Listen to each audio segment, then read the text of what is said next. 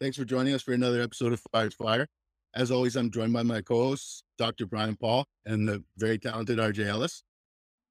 We have What's up, everybody? super, super exciting show for you today. I'm incredibly excited to have our guest on. Um, the first and likely one of the only non-makers that we'll be bringing on the show ever. Um, a true hash connoisseur in a sea of people faking being hash connoisseurs. Um, multiple time cannabis cup judge, pioneer of lab testing in cannabis at a commercial scale, and now the founder of 800 Pound Mantra, a solventless consulting company. W- without further ado, we'd love to bring on Addison, aka Terphova. Addison, Turk Bay. welcome, brother. Thank you for joining us, my friend. What's up, man? Thanks so much for taking the time, bro. I think you're muted. I got him. I got you. No You're worries. good. You're good. There you go. So I'm uh I'm not gonna lie. I did I did a little bit of research. And uh so what I what we usually do to start off the show is just, you know, we want to learn more about you, where you came from, what your beginnings were like that that brought you to this point. So um born in in Silver City, aka Christmas City, Taunton, Taunton, Mass. I you know I I know you mentioned in, in previous interviews you started smoking in 88. So that's 33 years ago. Um was that with your brothers or like tell us more about that first experience did you get high what, what was that Damn, that's putting us all to shame, eh?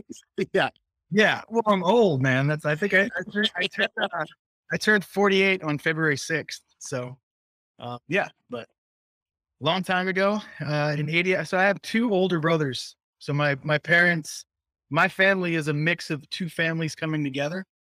So my dad had uh, a daughter, a son, and they were older, and then my mom had uh, two daughters and one son. So they came together and had me and my sister. So now you have uh, seven kids in this massive uh, group, and all, and all you know, at, at different ages too. So because they were older, my dad's kids, they were kind of out of they were out of the house by the time you know I, I became conscious of what was really going on. And then, but I had two older brothers, so one of them had already left the house. My other brother, uh, Jimmy, also left the house. But I had like these two older brothers as an influence. So um, it was like uh, I think my brother, I think it was a conversation where it was like, hey, you know, I was complaining about having to pay for weed because I would buy weed for my brother. And he was like, well, you know, why don't you buy some weed and then sell most of it? and I'm like, oh, okay, this is an interesting concept, but I still didn't even know what that meant. So it came, it finally came to the point where he was like, look, just take this whole bag. You know, it was like an eighth. He's like, take this. And it was brick weed. It was trash. He's like, roll this into as many joints as you would, as your friends, you know, feel are acceptable size, and then go sell those and then bring the money back. And he kind of introduced the concept to me. So I was able, able to get an understanding of it. And then I, I, you know, after that, it was like, oh, wait, this is genius, you know? So, and then Biggie, you know, came out with the song, like, don't get high on your own supply. There's all these, all these things that just kind of dropped. So it's like, it helped out a lot, but was it like an instant love connection where you know at a young age you were like oh this is for me and i'm with this and this is you know this is it going forward or was it sort of a slow roll where you for all the wrong reasons. Yeah. Yeah, for all the wrong reasons. Just for like, because it was like I was the youngest of seven kids too, so I wasn't really getting bankrolled on a lot of shit because there's so many kids. So it was like when I started selling weed and and got good at it, I had money, and then it was like, oh, I could just buy. You know, school clothes. School clothes were one thing because you know my parents would be like, "All right, you get school clothes," and it would be this this minor event, and then I could be like, "Well, you know," so it was it was all for the wrong reasons. But at the same time, I lived in uh, when I was at that age, I had moved up to uh, uh, up to um, Newton in Boston. So by then, it was kind of like, you know, around a lot of kids played sports and stuff, and kind of gravitated toward like the stoner kids that played sports. So was always able to sell weed. It was never a problem. But um, yeah, those were good. Uh, those were good days. Like I had, I think, right after that, um, I got in trouble. You know, I was just a crazy ass kid. So I got in trouble and then was awarded the state uh, to DSS in Massachusetts, and then went into like group home shit for like you know two or like two and a half years. Real trouble, real shit. Oh yeah, yeah, like real, like you know, like incarcerated as a. Um, but I mean, I laugh about it now because it's like you know I can laugh about it. But there's a lot of good things that come from it. Like I, I'm, I'm really neat and clean because of that. I think, and like, you know, I'm like institutionalized in that sense when I was young. So, um, but no, it was a, it was a, it was a pretty, pretty dark and shooty point in my life, you know, especially being a kid. And then the whole reality of it that like, you know, if you are a ward of the state, then like your parents are essentially giving you to the state. So it was kind of fucked up, but um, no, I mean, I've obviously not, not in the group home anymore. So, uh, but yeah, there was a short period of time where I did that and then went back to, to Newton and finished school. So Do you think uh, that structure in the long run was beneficial for you? Oh yeah, yeah. That was the only structure I ever had in my whole life. I um I did military basic training when I was uh, 17, Oh, and cool. um, I I don't know I don't know why I did it, but I always say like that was the thing that made me like very specific and very like I don't know built in that structure as far as like knowing what you have to do and getting it done. So it's interesting to hear someone that's on the flip side, not necessarily on the you know whatever. I got, I got super lucky because when I exited the whole thing, they had this uh Knowles Outward Bound program. So I was able to like benefit from from that shit and then learn, you know, learned about all kinds of different cool ass shit and went on these really cool trips and and then exited uh, you know, because you graduate from these programs eventually. Uh, and it was just like, yeah, it's weird because I gravitate now towards like a lot of weird military podcasts and like highly structured weird shit that's just uh I just feel more comfortable. I, I don't know. It's like being a lab rat that like gets to be free and then you get old and you're like, you know what? Kind of like this little fucking lab rat space though. But yeah. And uh so I think after you know, grew up um smoking pretty young, but didn't have any no boundaries whatsoever. Like was just I was able to just like get done with sports and then go to someone's house and then just go home whatever. It wasn't like I was expected to ever be anywhere, any of that stuff. So, but what's cool about that too is that I feel like I've always been free my whole fucking life. Like I've been able to just, you know, kind of, kind of do different shit. And I've done like crazy stuff in the sense where, um, after I graduated from high school, uh, I left and didn't see my family for like five years. I was just like, you know what? I feel underappreciated and went on like dead tour and fucking and you know went on like further tour with friends but actually end up meeting like some of my really good friends now and like it's put me into like really interesting situations now from those days even more but that's what's kind of introduced me into that culture and just sort of you know then now now what i saw was i was like well wait a minute this is a fucking traveling city that just goes and there's all these different levels of vendors from whole- wholesale down into retail.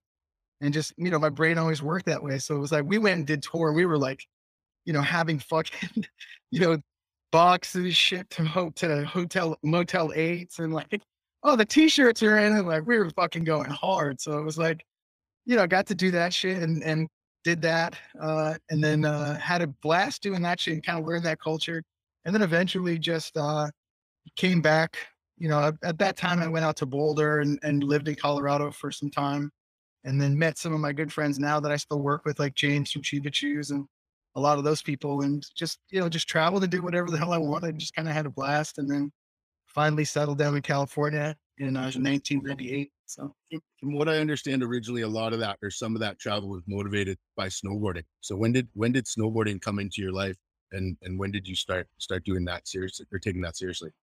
I mean, snowboarding is one of those things where like I think it was roughly the early like 1990 or something when the first because we had a by my house we had this really big snow uh, sledding hill and it was a giant hill that was off like the side of this uh, across from where our, school's campus was and everyone would go sledding on snow days there so it just sort of turned into you know one year when you get there like some dude had a snowboard and it was a burton and it was like oh fuck what's that and, and then it kind of sparked the whole you know early on kind of sparked the whole like idea of it but then I'm a kid living in in in Boston, you know, living in Newton. There's not a lot of places to snowboard. It wasn't, you know, really a reality for me. So um, as I got older, I had friends though that were from Vermont and places like that, and I got to go and, you know, and had skied at first and kind of enjoyed that.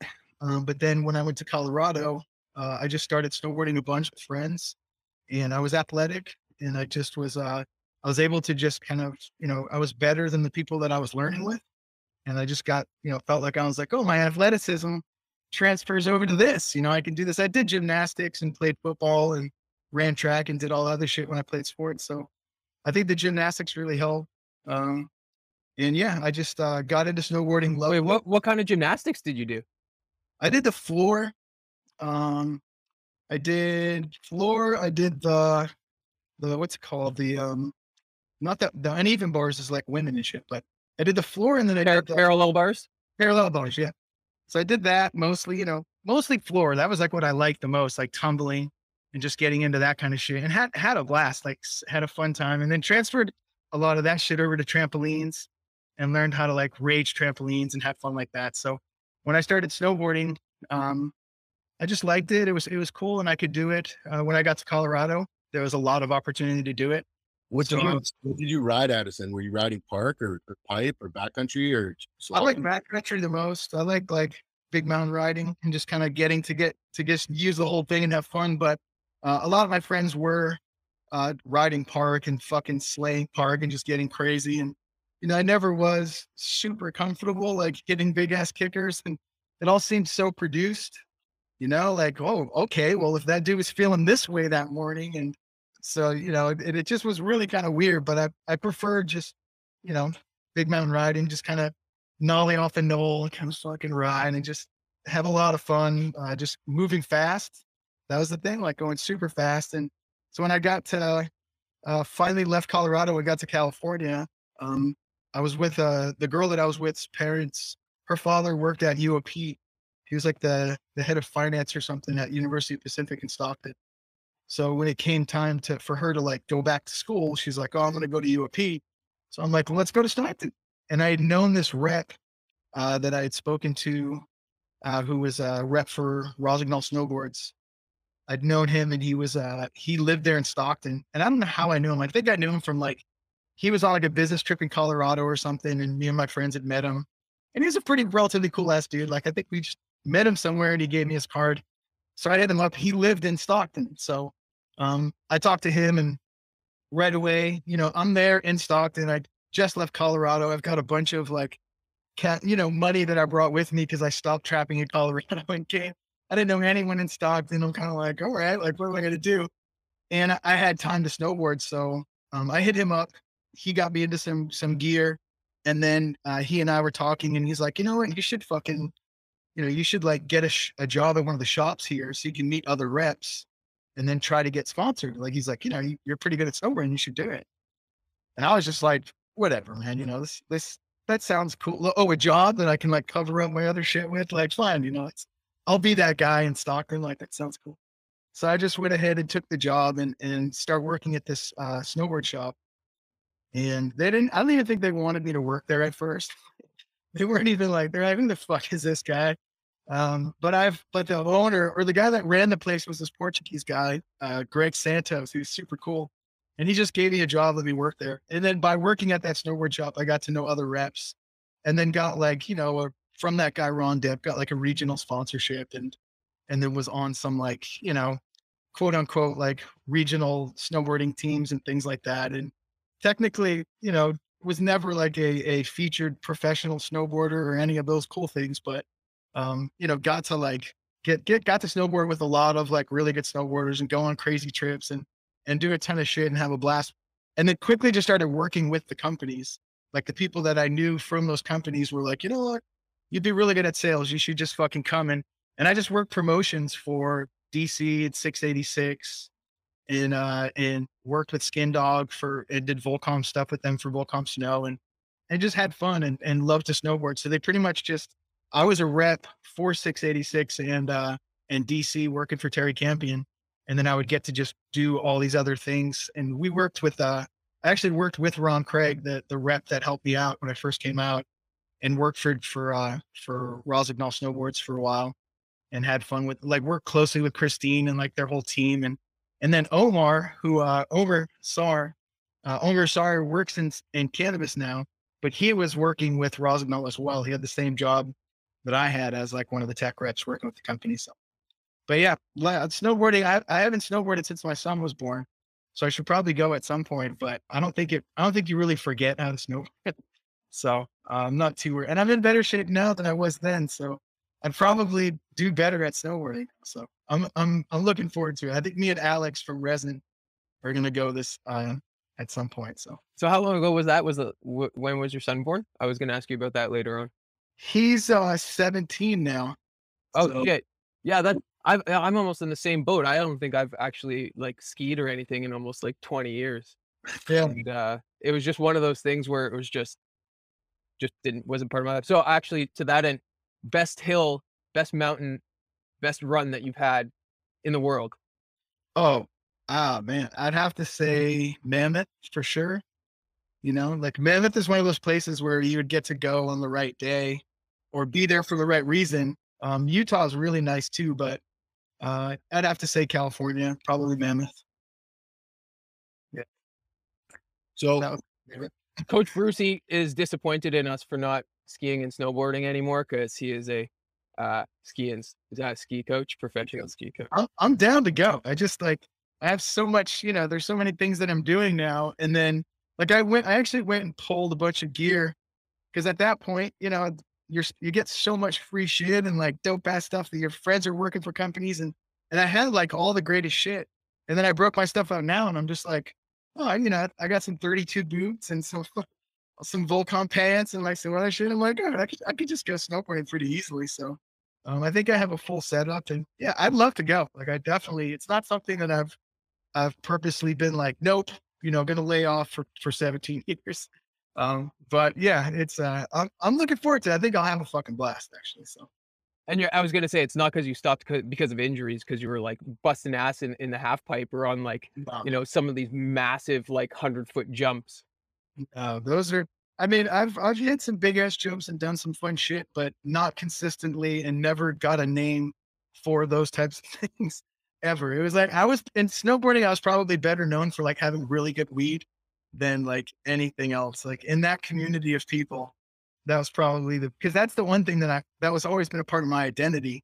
You know, so when I, I was gonna say when I when I graduated from high school uh, in Newton, um, or I was in Newton my junior year, and my parents come to me at the end of the summer uh, before the school year starts, and they're like, "Hey, we're moving to New Hampshire, so uh, you know, you probably want to either like, you know, you could just like move in with a friend or something or whatever." And I'm just like, so my sister, uh, I was actually like not sure what I was going to do anyway. My sister lived in Fall River, and she was like, you know, if you want, you come live down here, so at least you have a place to live. Uh, and then Durfee was in the Big Three, which is one of the bigger divisions uh, for sports for high school sports down there in Southern Mass. So I, I was like, all right, well, you know, and I was born in Taunton. I'm like, you know, Fall River's Southern Mass, so fuck it. So I went, and my coach that I played sports uh, with in Newton knew the coaches down there, and was like, oh yeah, I could totally like, you know, open some doors for you. And, and he's telling me, he's like, you have a better chance of getting a scholarship if you go down here. So I transferred to, to Durfee in Fall River, and uh, as I start going to school there, and then I went there for one year, walked on and, and played football with them, and then and then ended up doing really well in track, which is just kind of weird because I I ran track before, but I was never like great in track. Um, and then when I moved down there, I started doing the 200 meter, and then at the 200, I was really fucking good. So, uh, so I ran the 200 meter, um, and then went to the nationals with them that year, which was really cool. And then got a scholarship offer for uh, Salve Regina University for football and track, which was pretty dope. Uh, but when I went to the school there, I, you know, you, you, you check in early, you go in and you're in the football program. It was their first year ever having males. It was like this all female, non derived university that finally the start of a porn movie. no, this is real. Like this is crazy shit. And listen to this. So it's it's in Newport, Rhode Island, and it's and it's based in these mansions on the fucking shore in Newport, Rhode Island. And it's this dope ass university. And it was the first year they were going to allow men. So I think they, you know, they were they were open to like having this crazy football program and they invested a lot of money in it. And they also had a new track program for men. So I got brought in on a scholarship for a split scholarship for both. Um, but unfortunately, and when I went, right, so I'm I'm selling weed like going crazy, you know, all the way up until like football camp, like everything. And then as soon as I, you know, my brothers, my one brother's like, listen, like, don't blow this, you know, just go there and fucking and take advantage of the opportunity. Don't sell weed, don't do this shit. And I had quite a bit of money saved up. I'm like, you know what? I'm with you, and that's what I'm gonna go do. I went there with that intention, like fully and and accomplished it too. Like went there, had nothing to do with any of this shit. I'm walking back, and there's a lot of scholarship athletes that they brought in that were from all over the place. And Rhode Island's a pretty rough place in some areas. And there's this kid named Otto Quay, who was a, um, he was like an outside linebacker, but really cool ass dude. We're walking back to the after after practice. We're walking back to the dorms, and then going to go and eat with everybody, and then we're going to go back and watch films again. I'm walking with them. There's these two girls with them, and uh, we go back to the dorms. They go into the dorm. I stand outside. I'm like, you know, whatever. They come out. Otto comes out. I see Otto. We go and we go on our way. Two days later, I get called in by the by the university, and they're like, "Oh, you know, we want to ask you about some stuff." And I'm like, "Sure." And I didn't know this. None of the football players, none of the track guys knew this, but they're the fact that they had opened up their their um, roster to men and done all this stuff. They had some people on the board that weren't really happy about it at the university. So they were looking with a lot of scrutiny at the football players and other guys that were coming in. And now they have these fucking savage men coming into their campus. So anyway, um, I got pulled into the office, into this office, and I go in there. They're like, "Oh, hey, you know, it's uh, so want to ask you some questions." And I'm like, "I don't know what the fuck this is." I'm like, "All right, maybe they do this to all the scholarship athletes, whatever," because I'm not aware of this of this other bullshit that's going on. And uh, right there, they're just like, "Yeah, did you, you know, did you go by the dorm a couple days ago?" And I'm like, "Yeah." And they're like, "Do you know who this girl is?" And I'm like, "I don't recognize the name." There's two girls. I don't know their names. They're like, "Oh, well, uh, they these you know these girls said that you sold them marijuana," and I'm like, "No, I don't." And I said, "I don't want marijuana." Like that's. And then then the question is like, you know, if someone came to you and asked you, you know, you know, would you be able to tell them where they could get marijuana? And I'm like, this is a college campus. Like, yeah, of course you could. Like, you know, that's what college campuses are. You know, so so I'm honest. I answer their questions. I leave, and they kicked me out of the school and pulled my scholarship and said that I, because they busted. What happened was, is the two girls got busted smoking. One of them had a family member that was like on the board or something. So try to get her off. They created this whole scenario where it was the horrible drug dealing fucking football players. And uh yeah, it was like sacrificial lamb. So when this happens, this is why I'm telling this whole long story. So when this happened, at that point, literally, I was like, you know what? I'm just meant to trap. Like I'm not meant because I didn't do anything, you know. At Yep. that at the moment, it was like It was a sign from God. I was anointed by the trap lord at that moment. It was like Yeah. ding ding. And I was like, all right, well, I'm gonna do anything in life. I'm I'm just gonna get in my lane and do what I do best. And I just at that point just um, left there, went out to Colorado. Uh, you know, actually it was a more interesting journey. I, I left there and then went to Arizona, went from Arizona over to Seattle, went came from Seattle back to New Hampshire, and then went from New Hampshire to the Bahamas, and then was in the Bahamas oddly enough for like maybe uh maybe like four four to six months. just just having a good time, or what brought you there? Just No, one of my friends from Arizona had a deal with uh, Club Med. And when I was in high school, we all worked at a bakery. Our friends, one of my friends' parents owned a bakery. So I knew how to bake. So when I went and was looking into this Club Med thing, they're like, oh, we'll hire, you know, baker, any baker experience will actually, you get more money and you get all this cool shit. And I'm like, fuck. And it was me and a bunch of friends were like, let's go. like, so my one, our one buddy, Chris was like, was a, a, uh, he was a clown, like a circus clown for them. And he went to like circus clown school and shit. He was just a fucking crazy ass dude. Very cool ass cat. But yeah, that's that's how I got into the Bahamas. Went went to went down to South Florida with Club Med and then went through their program and then and then they're like, all right, you know, you're gonna get you're gonna send you somewhere. And they just sent me to the Bahamas. So I was there um, for probably four months. That's You know, awesome. maybe like four or five months was just worked in in uh in the Bahamas and then left the Bahamas, went to Colorado to Boulder, uh, stayed in Boulder for for a couple years, and then from there in '98 I moved to California, uh, and then in I think in uh yeah in '98 I moved to California. In 2008 we founded Steep Hill. So But let's what let's rewind a little bit because there's there's the Oakdale Natural Choice Collective that you had a played a big role in. So, um, can we talk a little bit about that and and you know what prompted that move from Colorado to California and and then how quickly did you become involved in that collective and how did you become involved with that? Yeah. So that, so before Oakdale Natural Choice, there was a dispensary um, that was in Modesto that was owned by uh, Luke Scarmazzo and uh, uh, Ricardo Montes. And that dispensary, um, I was uh, working with those guys and essentially, you know, providing a lot of the, the, the medicine that was going to that dispensary at the time. I think it's been longer than uh, you know statute of limitations. So anyway, uh, I had been you know one of the, one of the providers for those guys based on like a, a network that I had. So um, when I got to California, I got into production, distribution, transport. Uh, got into, you know, my buddies had a grow shop, so I was, you know, figuring out that like, oh, there's these houses I can rent, and I can have this fake landscape company, and I can do, it. hey, okay, and you know, so I, I incorporated myself in that way, and kind of was doing that, and then just learning, got was taught how to grow indoor, uh, learned a bunch of different stuff, got into the, you know, the cannabis culture that way, and then after doing that, um, I, I ended up, uh, you know, deciding like, all right, you know what, man, like this is great. You can make a shitload of money, but you know, I was going to the dispensaries in the Bay and I was selling everything to the dispensaries. So I knew BPG. I knew, you know, all, all the dispensaries that were there. We were the ones that were coming and actually vending a lot of the indoor.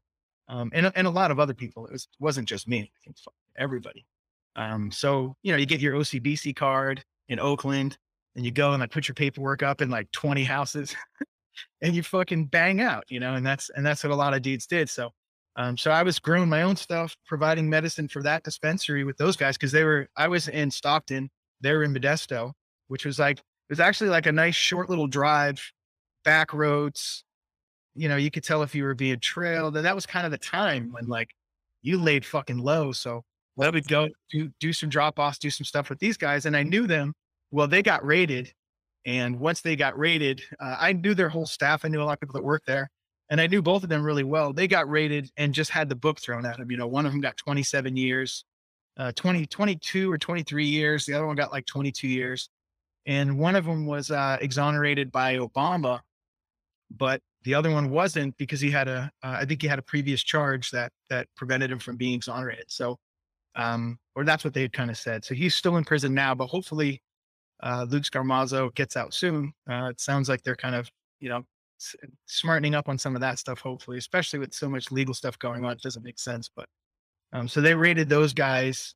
And when that happened, um, a lot of the workers that were there, a lot of the guys from security all the way into intake, into the front people, you know, I knew everybody that was there because I was so close to those guys. Um, just shortly after, I was like, you know what? I, I think I like woke up in the morning and I heard on this local radio station that Oakdale, the city that I lived in, because I had moved to Modesto. Uh, I moved to Modesto, uh, met met this girl, moved to Modesto, had a kid, and just got out of Stockton altogether, and was like, you know, I'm just gonna, I'm gonna settle down in the country, and uh, and anyhow, uh, you know, quickly met a bunch of good people in Modesto, and and was kind of doing my thing there. And then uh, after they got raided and, and everything went down, I was just like, you know what? Fuck it. I think I'm gonna you know, uh, I, I woke up and I heard they were like, "Oh, Oakdale doesn't have Oakdale's the only county, you know, in Stanislaus that doesn't have a moratorium on cannabis dispensary." And it was sort of a, a joke that, like, oh, you know, because it's so deep in the county, no one in their right mind would fucking try to open a dispensary here. And me, my dumbass, I'm like, oh, I'm going down to City Hall and getting a fucking business license today.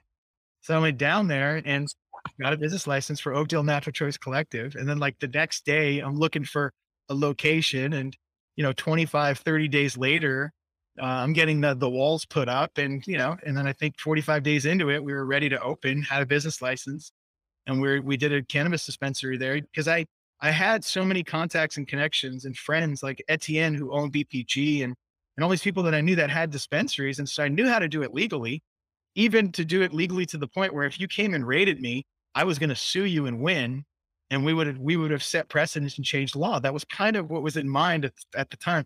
It would never be in mind now. I was just a fucking idiot, but um, I was almost like, oh, this is a lottery ticket. I'm going to pick it up. Like this is, you know, in my mind. And so I, I opened the dispensary, and then I think like maybe like 45 days into it, they raided the dispensary.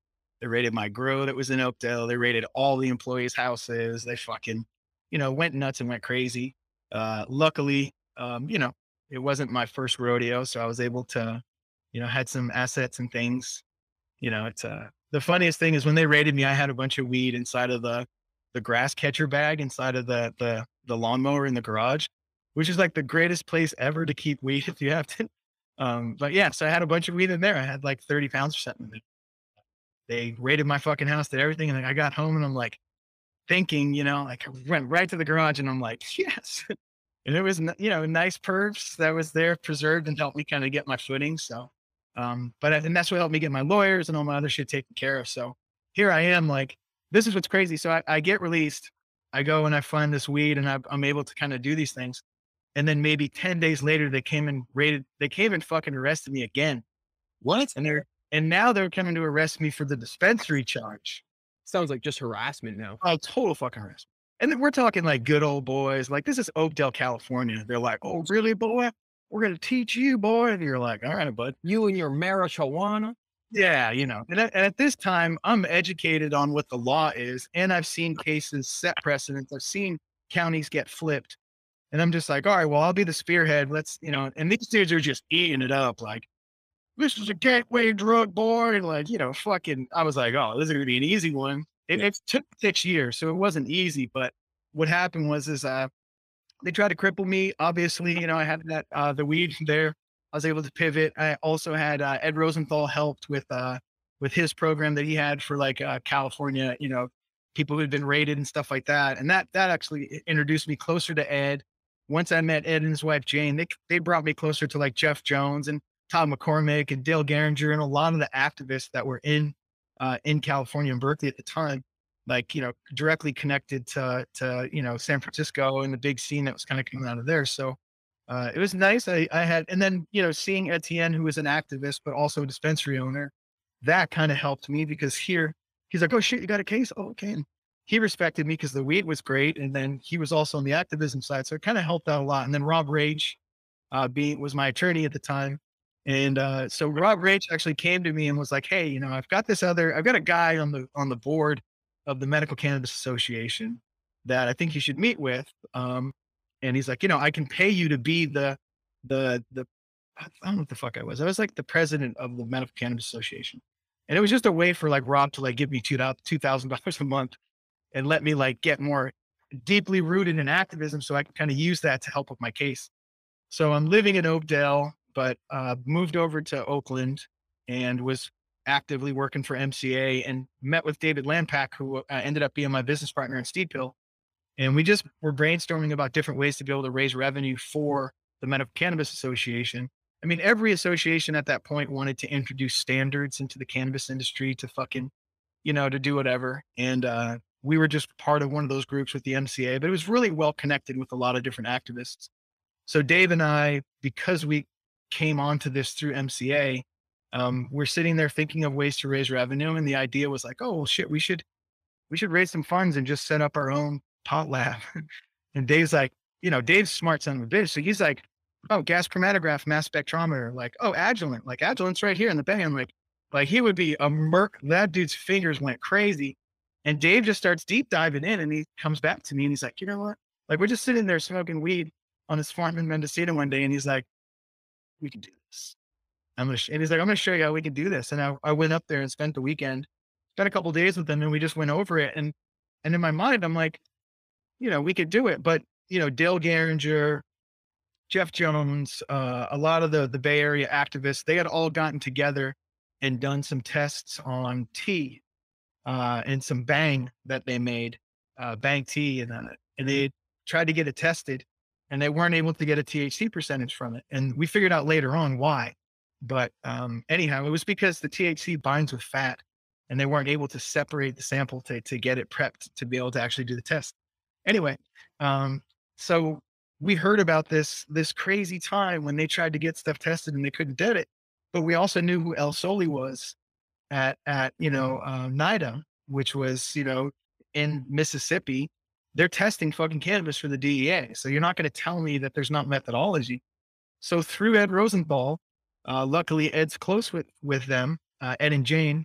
And I went to Ed and was like, "Hey, Ed, you need to fucking hit up ElSohly." And like, Ed just gets on the phone and calls ElSohly, and next thing you know, we've got like confirmation that what we're going to do is actually possible, and there is methodology, and there's Sigma Aldrich and you can get standards from Sigma Aldrich, but you got to watch out for this. And so now we're like onto something, you know. And then the other cool thing is we're sitting in the fucking bay.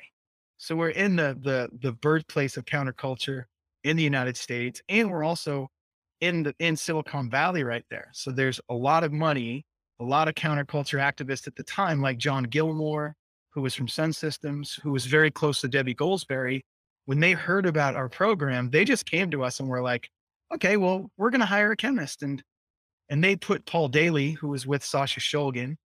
Paul Daly came in and wrote all the all the methodology for the testing that we did. So we it was like a weird fucking woo, like mythical. Like how how important was Paul was that piece was Paul Daly to the to the major.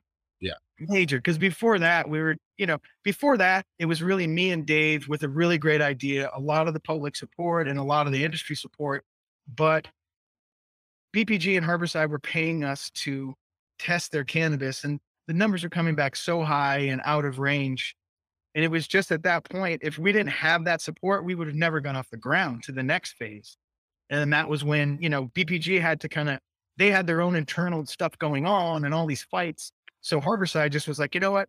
And Steve, you know, being Steve, he's like, I want to be the exclusive, the master of testing. So, so Steve got involved with us, really came to save the day too. I mean, I, I love Steve. He came and helped us and, and put the money behind the initial part of the program and brought us to England to meet with uh, a bunch of different. I mean, Steve really got behind it and really supported Dave and I and supported it and helped us keep the whole thing together when we were in Emeryville. And then eventually we moved right up the street from Harborside because um, that was our primary customer that we had. But then at that point, we, you know, I got to test my ability as a sales rep in all those years in Surfskate and Snow. And that's what I did for the company at Steep Hill is I, you know, I was one of the, I was the founder with Dave Lampach. Uh, so he and I had founded the company together, but then I did all the branding, sales, marketing, uh, for the for the entire company. So that was you know all the sales that came in, every account that we locked in, um, and I just was like, all right, I'm gonna I'm gonna build loops, which I'll break out to regions, and I'll list all the dispensaries in that region, and I'll go to the furthest one and work my way back and sign up accounts and main, maintenance those loops. And I did the same thing that I would do if I was a Surfskate Snow rep selling fucking socks. So. Um, but it was wheat. So it was something that I already knew. And like a lot of the dispensaries I knew and I had relationships. And what was cool is at the time there was no testing. There was no THC percentages on anything. There was no mold testing, no pesticide testing, nothing, not at all. There's a really cool article from East Bay Express um, that was written by David Downs before he became cannabis industry David Downs um, that outlines Steep Hill at the time. So when I, whenever I meet people who try to be like, oh, this lab was first or that, I'm like, actually, the internet was alive and well. You can go to this article, and this is the, it talks about the first cannabis testing lab. It actually outlines Dave and myself and everything that was really happening at the time. And like George Bush was, it was the stupidest thing to ever do because George Bush was kicking down fucking doors of dispensaries and going hard. And me and Dave are like, how do we, you know, in our mind, we're like, how do we come up with something that's going to protect us? It's like, you're the only ones testing fucking weed. You're not protected. You're actually more of a target, it seemed like. So, um, but we, you know, we got help and a lot of guys made it happen and, and we were able to launch it and became the first to do, you know, potency testing, the first to do mold testing, pesticide testing, residuals. Uh, other labs popped up. You know, Josh, who was with Steep Hill, uh, left Steep Hill abruptly and went and opened SC Labs. And so it was really a cool place, a really dope. Uh, a lot of, you know, I learned a lot, you know, from all kinds of things, especially with I got paperwork on my desk here. Uh, you know, founded Steep Hill, worked there for six years. You know, commuted three hours uh, minimum every day for you know four of those years, and uh, really put a lot of blood, sweat, and tears into it. Owned 25% of the company. Was one of the founders, and I have some paperwork here now that shows that to date, I own roughly a thousand dollars for for my efforts in Steep Hill because of just crook ass investor. You know, people coming in and you think about it, cannabis testing is such a great idea. But the main reason why I got out of it, the main, main reason why I'm not even going to fill out the paperwork and claim the thousand dollars, I don't, I don't care to roll those dice anymore. You know, I'd rather, I'd rather be like the guy who fucking spent the Bitcoin on pizza and he could own Manhattan. Like I'd rather be that asshole than the guy who, who actually fucking gets the thousand dollars. Hundred percent, hundred percent, bro.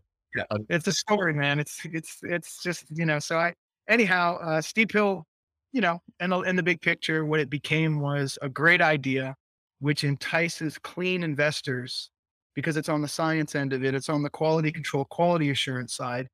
And every investor in the world, when they're going to initially put money into cannabis, if it's a testing lab and it's for quality for quality assurance and it's regulated by the state, that's a great fucking investment, right? Absolutely. Well, they just they did it in a way where they, you know, they they diluted the the founders, and you know, long story short, uh, instead of twenty five percent of, I don't know, I'd say like a thirty million dollar company, twenty eight million dollar company, uh, I've got a thousand dollars. So I'd rather. It's one of those situations where I'm like, you know what, I think you guys need the money more than me. you can keep the thousand bucks, roll your dice on that. I, I mean, I, I at at first I was like, shit, I'm gonna take it and just get Bitcoin, right? and then just let Bitcoin ride, and then maybe it actually will do something. But I'd rather take my own money and get Bitcoin and let that ride than fucking take that blood money from uh from that. Because what what testing really is is this, and this is why, and I'd say this to anybody: testing has a lot of human error because humans have to be involved in the dilution of the sample from the actual product that you're taking, and because these these these these kids that you're hiring they're they they love cannabis and testing and they're sciencey kids. Well, you're paying them fucking 16 to 16 to 22 bucks an hour, maybe. You know, the the, the head of all the techs might make 22. And and they they work in a cannabis lab.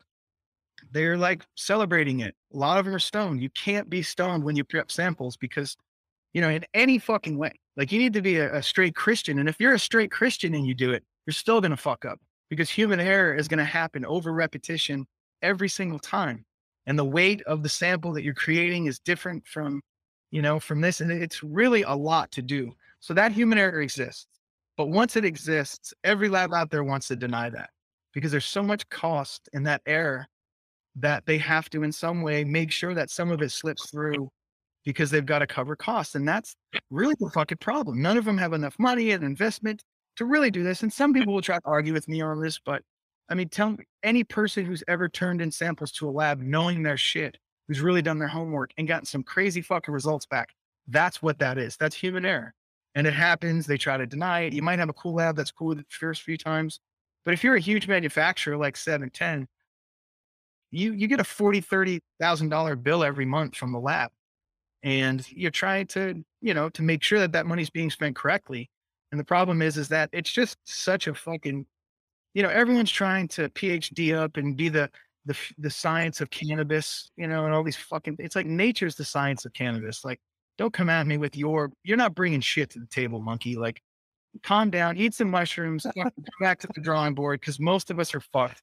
So you don't know what you're talking about. So I kind of wanted to be away from all that, but luckily, running, you know, looking at mass spec, you know, GCMSs and looking, you know, uh, HPLCs and looking at this equipment run and I fell in love with like the preparative HPLC and how it how it was able to just take waste and turn it into raw compounds again and just have you know have a system running with waste you know not fully waste but a broken down version of waste that then you're you're watching these glass jars these beakers fill up with crystallized cbg and crystallize this and then and then you're like well i mean there's some thcv there and you know where the chemist brings you some thcv and i'm in my office and i'm fucking dabbing thcv or or dabbing like raw THC and just and getting to do that. And I'm like, wait, this is all separation. Like this is just, you know, the sure ice wash, you know, ice water is mechanical separation. Some of this is chemical separation.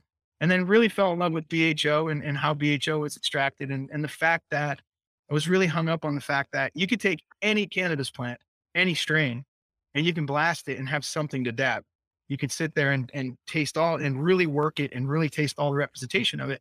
Where if I was going to wash it, and again, too, at the time, and you know, back then, people were washing shit and they're like, hey, look at my brown hash. And you were like, oh, and you know, it was it's not, it was not like, you know, Cuban wasn't Cuban back then. And these guys weren't, you know, there was no vessel life science. There's none of these fucking dudes that have really been able to then all tether up with these equipment companies and Whistler Tech and Icon and fucking make this crazy shit to match the, you know, now you're seeing mass produced hash that's fire as fuck, like separated heads, beautiful shit.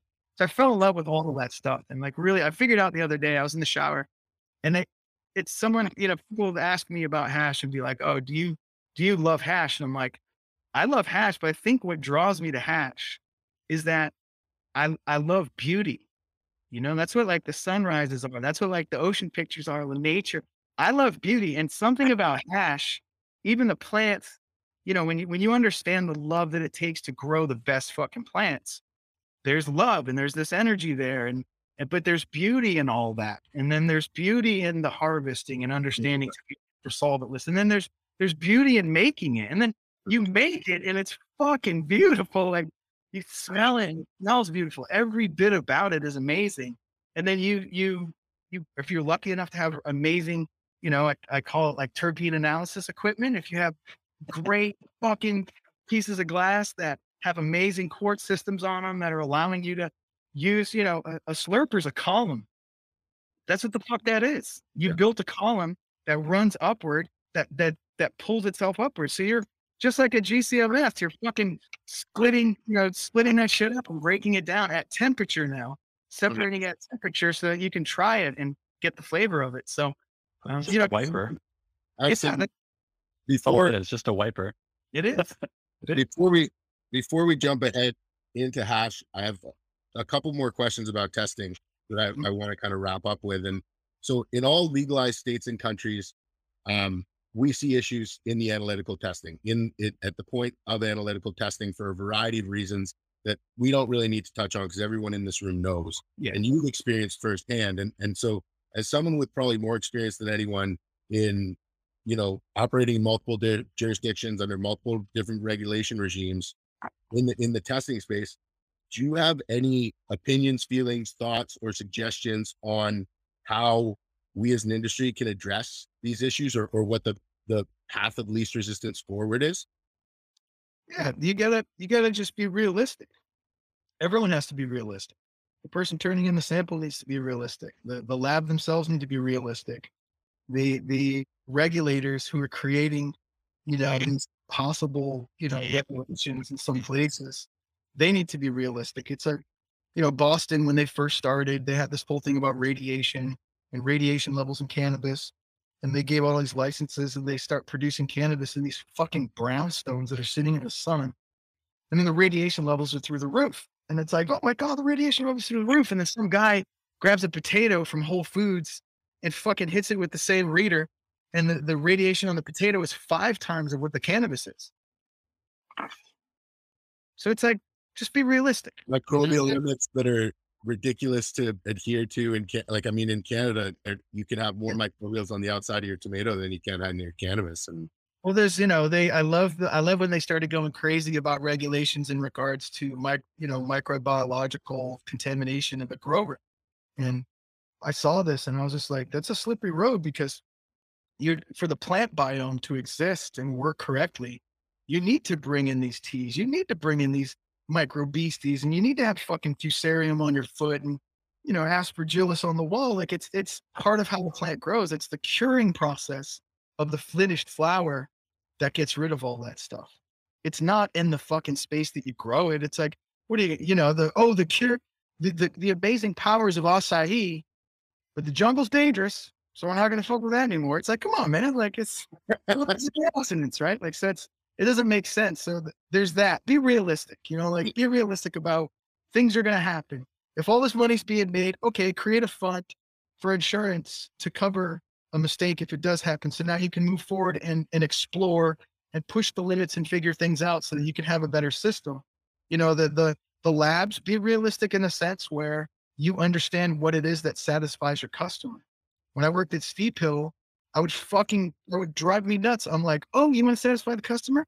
Inexpensive testing, accurate testing in a quick time. Ta-da! Mm. Uh, we're fucking done, dude. Yep. Give me my results. Have a great day. And then when regulation came in, it became even more, you know, now, like when I was at Steep Hill, we didn't have anyone spending thirty, forty thousand dollars a month. Yeah. Like that's common now for rec business, you know, for some of these bigger guys. So, you know, it's it's not everybody spending that, but some of the companies, you know, you've got labs now that give out free R and D testing to the companies that do their finished testing with them. Which means like, you know, they'll they'll come to your lab and your type six and pick up all your fucking tests for you and run pesticide, this and that, all just in your in your just regular non-controlled R and D test in, in an in an effort to win your business at the at the the $260 pesticide screening and fucking all the regulatory you know shit that has to happen for the finished product to be done so um, you know be realistic and and just understand that it's not the gold rush that you think it is you know you're not coming in these fucking people think that they're gonna. Most people, you know, money investors in cannabis think they're gonna come in and outsmart the stoners, and it's like, dude, we're not those stoners. Yeah. these are Jedi stoners. These are like fucking sleight of hand, Yoda ninja Jedi stoners. Like the, this is the guy with the biggest lungs you've ever seen, that smoked the most THC, that's grown the biggest butts. Because it's all Mavericks now. It's you know, it's it's like I love. You know, you asked about about Marcus and Bubble Man, and you know the, the partnership with him and all those great things. And I love the analogies that he uses because his fucking life is hash, Yeah. top to bottom. And, he, when he talks about people, he's like, you know, the heads, the heads, man, like the better microns. You're just sifting the heads and get them all in one room. And like, and I love those analogies because that's what we are. We're, we're these sensitive little heads filled with fucking, with these compounds.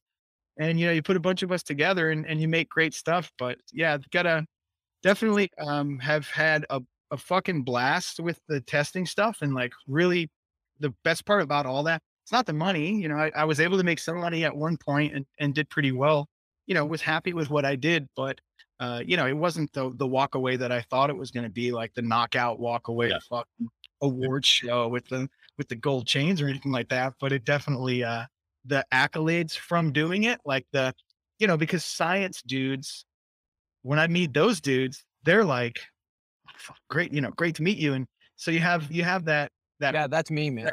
yeah, you have respect from science dudes. Like you have respect from these cats, like and then you have respect from from cannabis guys, and then it's so it's it's rad. Like it's actually business people because it became business, and we learned a lot about business and a lot about taking companies public and doing this shit. So I evolved from, you know, a grower, cannabis industry guy that was a broker, smuggler, you know, got into some breeding shit into a business guy that understood business, and then you know, I've said it on many occasions, like when legalization happened, my main job was to figure out business faster than the business guys figured out cannabis. That was it. And I knew if I did that, then I'd be all right. And like I got lucky and I got hired, uh, you know, met uh, Kevin Flynn at Advanced Nutrients, who was the president who hired me there. And then I got brought in at a C level, you know, which is like great fucking money and a lot of overhead power and you get to learn like how a company actually runs so i got that schooling at the same time i was in cannabis you know and advance really wanted to be in the cannabis industry. So my job was head of business development which was just lining them up only on the cannabis side. I didn't even have to they they it was they saw that it wasn't worth their money to use me on the nutrient side. Like you can't the fuck what am i going to do at a grow shop? You know so it was like oh no no okay interact with the cannabis industry for us. So that was everything. I I did all that stuff with them and and you know helped soften the blow and and build relationships there. And then we did uh we launched 11 licenses in Los Angeles uh, and had you know we started launching brands and, and product lines for Big Mike. And you know every product had to have his face on it, and you know it was like it was some stuff that really wasn't uh, wasn't I would say my lane or what I wanted to do. Uh, and then randomly, uh, you know, that whole program, everything we had there kind of fell apart uh, everyone went their separate ways and that's when you know kevin uh, kevin muse who was with me there who came over kevin was with raw in their early days and worked with those guys and kevin came over uh, with chemo um, who's also up north and we all you know greg one of our other buddies and we just were like all right what are we going to do and we uh, kevin flynn came to me and actually you know talked to me you know talked with me and was like look you guys should start a management consulting company you know that's what business development is like that's kind of what you do so you know, make it so that you can. And I'm like, okay, like kind of makes sense. And, you know, went to Kevin and the rest of the guys and we, you know, I was like, all right, well, I'll do it, you know, and I went and formed the LLC and named the company. And, you know, 800 pounds mantra is, it's, it was originally the idea was like 800 pound gorilla, like something strong, something like something fucking just that's like unavoidable in a space and the space being the cannabis industry. And then the I, I I just thought that like 800 pound gorilla was too much. I was like, that's a little fucking too much. And then there already was like an 800 pound gorilla. So I was like, all right, there's already one of those in the room, and that doesn't make sense. And then I just and I was like, you know what? What about like 800 pound mantra, like a fucking turn it around into like you know a force of energy that gets shit done, uh, a guide, a path, you know, kind of a way, a way through something you don't understand uh, through you know vibration and energy and and that's when just kind of came up with the name 800 pounds mantra but it's it is 800 pounds mantra is how it's actually said so like and it's purposely that way. I Uh, was gonna say it's not. That's not an No. error. That's not an error. no, it's not. It's not. It's 800 pounds monk.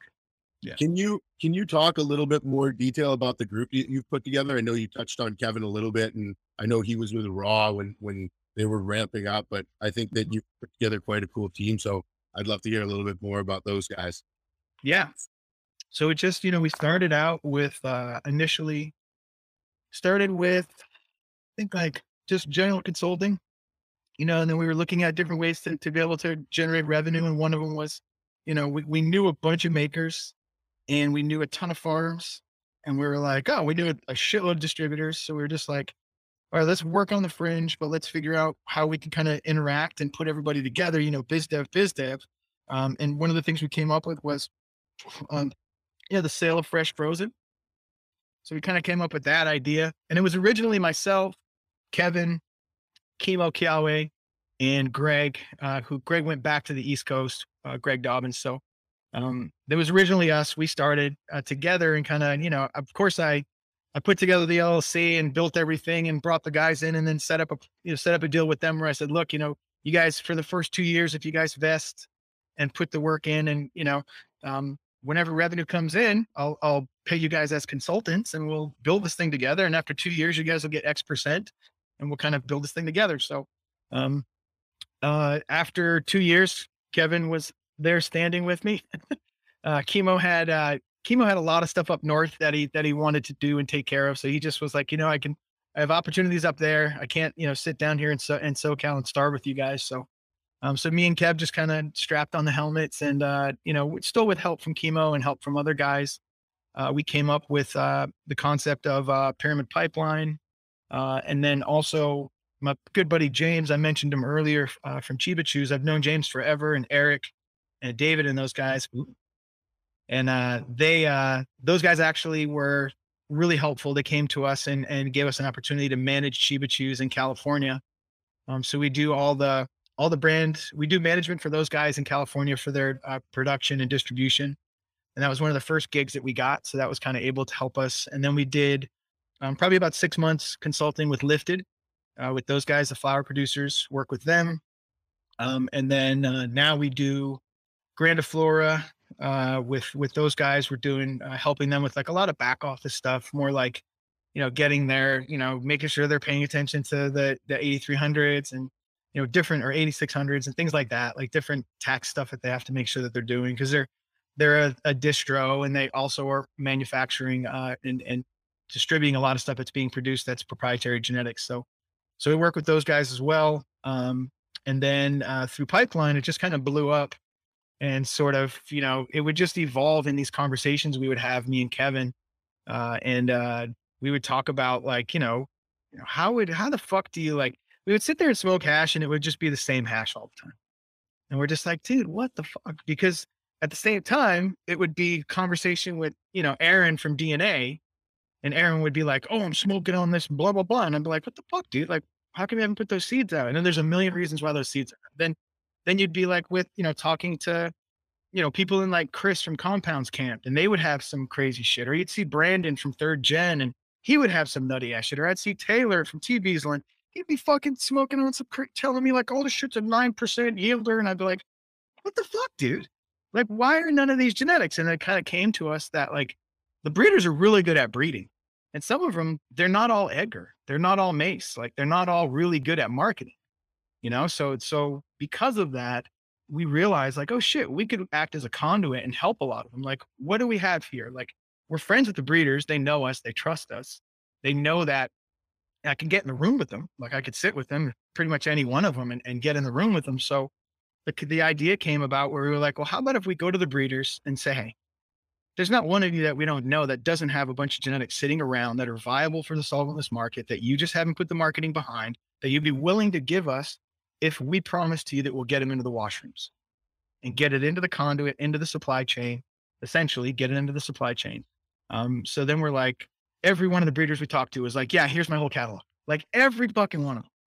You know, the, from Corey, from Cannabis Corey to everybody that we talked to, Taylor fucking came, you know, uh, it was, you know, the guys up at uh, North Coast Genetics to uh, just everyone, you know, everyone that we talked with, all the guys that got involved. and they still keep coming. Like we still keep getting guys that are like, they love the idea because it's sort of a dance floor. It's a, it's a conduit for them to put their genetics into, to get it into the supply chain more quickly, to get it into the washrooms, to get it into the market, to get the attention of X, whether it's the consumer or 710 or whoever. That's how you're going to do it. You know, right now, some of the coolest shit we see is, you know, 710 and Brad and those guys with the Randy Watson and the fucking, you know, it's like, it shouldn't be left up to the manufacturer. I mean, bless them when they do, but like, come on, breeders, like there's an opportunity here for you guys to do this. So we realize the breeders trust us. Everyone of them that we went to agreed. They're like, here, take the seats as long as you're going to put it in. And, you know, but then we start thinking about the rec market and you have to have a nursery. There's no way to get these genetics into our supply chain and system without a nursery. So we started digging and worked. Uh, we've been probably working nine or 10 months now on it, but we've got a partner, a nursery partner. They have 130 acres as well throughout the state, uh, mixed light, greenhouse, outdoor. Uh, and, uh, you know, they're killers. You know, they got 30, 30 acres of greenhouse um, and they're just good cats. Like we, they've proven through this, through these months and months of like slow churning and proof of concept and all these things with them they've just come back multiple times and proven to us that they're great partners and they're patients on a number of things. And, you know, so we work really well with them and we develop pipeline to be a program where breeders can put genetics in. We give the genetics to the nursery. In order for a nursery to work, the nurseries have to be able to pay the rent to keep the plants in the building. That's just what a nursery is. It has to, it has to be viable. So if we build a pipeline, pyramid pipeline, so that now every person in the state understands, oh, anything that comes through pipeline is going to be at least a 4% producer for the solventless side. And it's the place where they're going to churn and push out the old strains and bring in the new stuff. And that pipeline, that little beautiful system that we put together, it's completely open source. So the breeder's happy because they get their genetics to put in, to go through, to get out to the mass. The the the nursery's happy because they get new genetics. They get new stuff that they try and see how it's going to grow and how it's going to work and how the market's going to like it. The we like it because we work with them, the farms, in an effort to to make the sale and get everything to the makers. Um, the makers like it because they get new material, brand new genetics that come in. And then, of course, our greedy ass on the other end of it gets better hash. And that's the whole cycle is all open. Uh, you know, the, the, the breeder's not getting paid to put their genetics in. The nursery's not having to pay for the genetics, but the nursery's not getting paid for its time to invest in the propagation of the genetics to get them out, to get everything going. So everyone's investing their own energy and effort into it. The end result is to make, you know, to open up a strong pipeline, like a black hole of terps that genetics can be tossed into and can blast out into the market quickly um, so that they can end up into the washrooms and, and give, you know, what it also does is it gives not just the established breeders, but young breeders, guys that are just getting their chops, um, an ability to to come up and step forward and say, "Hey, I bred the blah blah blah with the yachty do, and I made the yachty do blah blah, and here it fucking is, and it it washes at eight and a half percent, and it's like, all right, well, let's let's put it in pipeline, and it could be the launch of someone's brand. It could actually be something that like puts somebody on the map, and what it can do is it can get genetics from a from a no name breeder into a you know 150 million dollar you know manufacturing production company's genetic base and then put those genetics out to the entire market. And then if you're just a kid sitting at home and you're 21 years old and you love hash, now you can go and track the genetics that are coming. You know, we have 46 brand new strains from those breeders that I talked about that are coming. Now you can track the genetics into pipeline and you can track those genetics to your local dispensary where they get put through. All you got to do is make sure that they're coming from this nursery and then that they, you know, and they, they track them. Now you, for your six plants in your yard, you can have those six plants growing in your yard, six different strains, all at least 4% plus barriers. I mean, Taylor has some stuff that's eight and a half percent, some Shally Shishimi crosses, some Fofana crosses. They're fucking, I mean, even Mace with like the sour diesel Wilson cross, like some of this shit is like 7% banging out beautiful fire ass hash. And like, cause, and it's always been, a lot of it's been there. Like Slee Stack is one of those strains that produces more fucking, more resin than anything else. Been there forever. It's just the focus on it. And okay. And so we've created pipelines so that we can now have that specific focus, like a laser focus on what's coming in. So do you guys have any minimum requirements on yeah on breeders? I mean, because you know, we've talked about this a little bit and we're gonna be talking to to Ross Kaya again in the future. He was he was sick. Um, but you know, what do you think about people that are coming out, say, with new crosses or untested crosses? And what is your requirement, you know, to be involved in that? Because, you know, I, I think it's amazing you're allowing these these young and new breeders and people really with the passion to to move the terps forwards, basically. Yep. Um, but what's what's the requirement? Um, can you talk about that? And, and what does it go into to make something that you guys would accept to to actually put out there into the the nurseries and farms? Yeah, currently, like right now, the requirement for this first round is it's really like the the guys. There, there's no one in this first one, uh, this first round, this first year and a half that's going to be any of those young crazy guys. Those young crazy guys, they're they're I'm seeing them kind of come forward and want to be, but they're not truly vetted uh, as far as where I mean, we want pipeline to start strong, and we want to make sure that we have, you know, genetics from people that are you know that are fired up for it. You know, from Corey to um, you know, to just there's a lot of stuff in there from a lot of guys that we know personally are are able to bring that sort of fire to the table. But then there's also guys that aren't even in pipeline. So that's what's great about this is that if your genetics are out and they're there, then they can get into pipeline. Just like, you know, so compound is not part of pipeline. Like we know Chris and Chris is a ally and and those guys are friends, but they've never come to us and said, Hey, you know, put fucking put this in or put that in, but it, they're constantly coming onto our radar and we have a friendly relationship with them.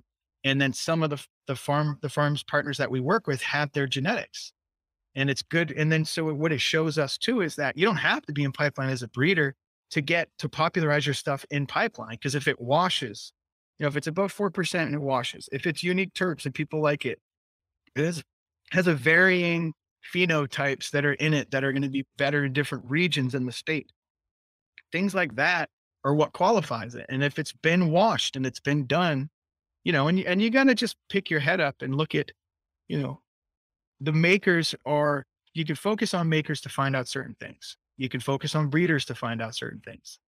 You know, those, those are the, the whole hash world is those two looks, you know, one in each eye at all times. And you can kind of start to see what's going on and get a strong understanding of what's happening. And like my heroes are like, uh, you know, the real Canada's Chris and like fucking Resin Ranch and like, you know, cats that are just about what they do, that love what they're doing and like, you know, branded. Ones that we hope to talk to as well on, on the Yeah, like, you know, I want to, I want to, I want to switch gears a little bit because I think there's, there's an 800 pound gorilla in the room that we haven't talked about. Uh, and that's, that's, uh, you know, back to, back to hash in general. Mhm. And that's, um, and that's legends of hashish. Yeah, You know, I think that's like probably one of the the biggest talked about, not talked about um things, you know, like it, it- it's this secret secret society type thing and it's like, you know, how did you become involved in that? You know, actually let's go back. When when was your first experience with it? And Yeah. and you know, how how did you how did you get to that first experience? Yeah, I, mean, I was lucky enough to, you know, for the early high times years as a grower during that period of time, you know, we would we would grow and make a bunch of money, and then when the cup would happen, we'd fucking, you know, fly out there and stay at the best hotel and go to the high times cup and be like, all right, cool, and buy a bunch of seeds and bring that shit back because that was how that was like the safest, like most secure way to get your seeds, and you could be standing at a booth in Amsterdam, and Shanti Baba could fucking open a bag and be like, yeah, this is the wheat because otherwise you kind of were getting ripped off. You know, it was like you weren't sure. Or you could go to Don and Aaron's booth and they'd be like, yeah, or or Adam from TH Seeds and and see the Burmese Kush or see something like, and and then you could hit the coffee shops, smoke a bunch of it, and be like, okay, I'm fucking buying these. And like that was as a grower, it was one of the smartest ways to do it. So um, I'd gone and and just established friendships with you know those guys I just mentioned, like met Adam from TH Seeds and uh, you know met Don and Aaron from DNA and uh, in the process, uh, started to kind of talk with the people at High Times, and you know, got to you know met Craig and and his wife and and Danny, and and started to meet these people because you kind of be there and see them. Oh, nice, and and uh, you know, just get into this place where like you know, you kind of after like four, I think I, it was probably like my fourth year going or third year going, um, and kind of made friends with people and sort of knew people, and you'd get in there, and what I noticed was there was this fucking Canadian dude this tall, crazy Canadian dude who would like walk around with with like some of the heavies though. Like he was with like Sam the Skunk Man and and you know Mel Frank. Like he was with like the big dudes and he knew like the biggest cats because this dude was Bubble Man. It was Marcus. And I was like, oh shit, that's that guy with the bags, you know, and whatever. And then came come back to the United States when I was a rep in surf skate and snow. Um, a friend of mine introduced me via like, I think it was like a phone call to Marcus because they needed a rep for bubble bags to go to grow shops. And I was a rep traveling all over the place and I was a grower. So I was like, oh, this sounds like a fucking interesting opportunity. And what, I think what year was this? this was 2000 i think yeah i think this was like 2000 and uh yeah what it was was that there was a snowboard dude that i knew that was a rep that somehow was the rep for bubble bags in tahoe for marcus's brand in tahoe and i was like hanging out with them and i showed you know we are friends we, we grew and i showed him my grow and i showed him my bubble bags and i think i had a small set of bags and he's like oh dude you need to get the big ones and i'm like oh and he's like out He- like he's the rep. I'm like, what the fuck? So he's like, oh yeah, well, you know, I'll hook you up. He's like, wait, you should do this territory. So anyway, long story short, he introduces me to Marcus, and I was actually the rep for bubble bags in like the Bay Area, in like Stockton and all that shit to go to the grow shops and like sell in their bubble bags because that's who would like buy bubble bags and sell them at that point. Um, so having known him that way, and then go, you know, so then the next year when I go to the cup, I'm like, Marcus, what's it? So now I know him. You know, I spoke to him on the phone. And that's when I kind of started to recognize that like he would walk around with Sam and those guys and they'd have laminates and they'd be numbered. And they would just walk up to people and people would show them hash and they give them a laminate and they fucking move on. And what it was was is uh, it's really based off of old Indian culture and Hindu culture and it was a pilgrimage that went to a certain place and all the farmers would go and then at the end they'd all put their hash down and they'd smoke and they'd declare a winner using a specific method to find a winner and it was very communal very fucking pilgrimage kind of thing and that's what it's really based off of you know for history wise and why they did it but what it was initially was um, before i saw it and i saw him handing out laminates um, you know all these guys go into the cup what i didn't realize was there are guys smuggling in the weed that was going to be sold in all the coffee shops for the actual cup. So there are some dudes that were heavies that were bringing a shitload of stuff to town that would then, you know, like cash out at the end and be like, woo, fucking the real party was like when those dudes partied. So this was their party kind of for like all the smugglers, all the real heavy dudes. This was that party. And you had to be like a fucking breeder or a huge smuggler or you know, Soma's fucking towel boy or something to get into these things, dude. Like you, you couldn't get into this shit. But I got lucky, I, you know, met Don and Aaron and, uh, and I guess, uh, I guess what it was is I met Don and Aaron and then Aaron, uh, was like, something happened. And he's like, yeah, I, I, you can come with me. I was like, motherfucker. And I went and, and finally got to go to, to the first one that I ever went to. And I still have a laminate. So what year was your first one? Do you remember? I think like oh three or four maybe. Okay. I think it might have been. I think it was. uh Yeah, I think it was 03 or 04. Maybe yeah, because I think because we started Steep Hill in 08, so it's maybe like 05, 04. But this one, and then I have uh a couple others. So I went I went three three or four times, I think. I went four times because I went to the one in LA. So that was LA was my fourth one.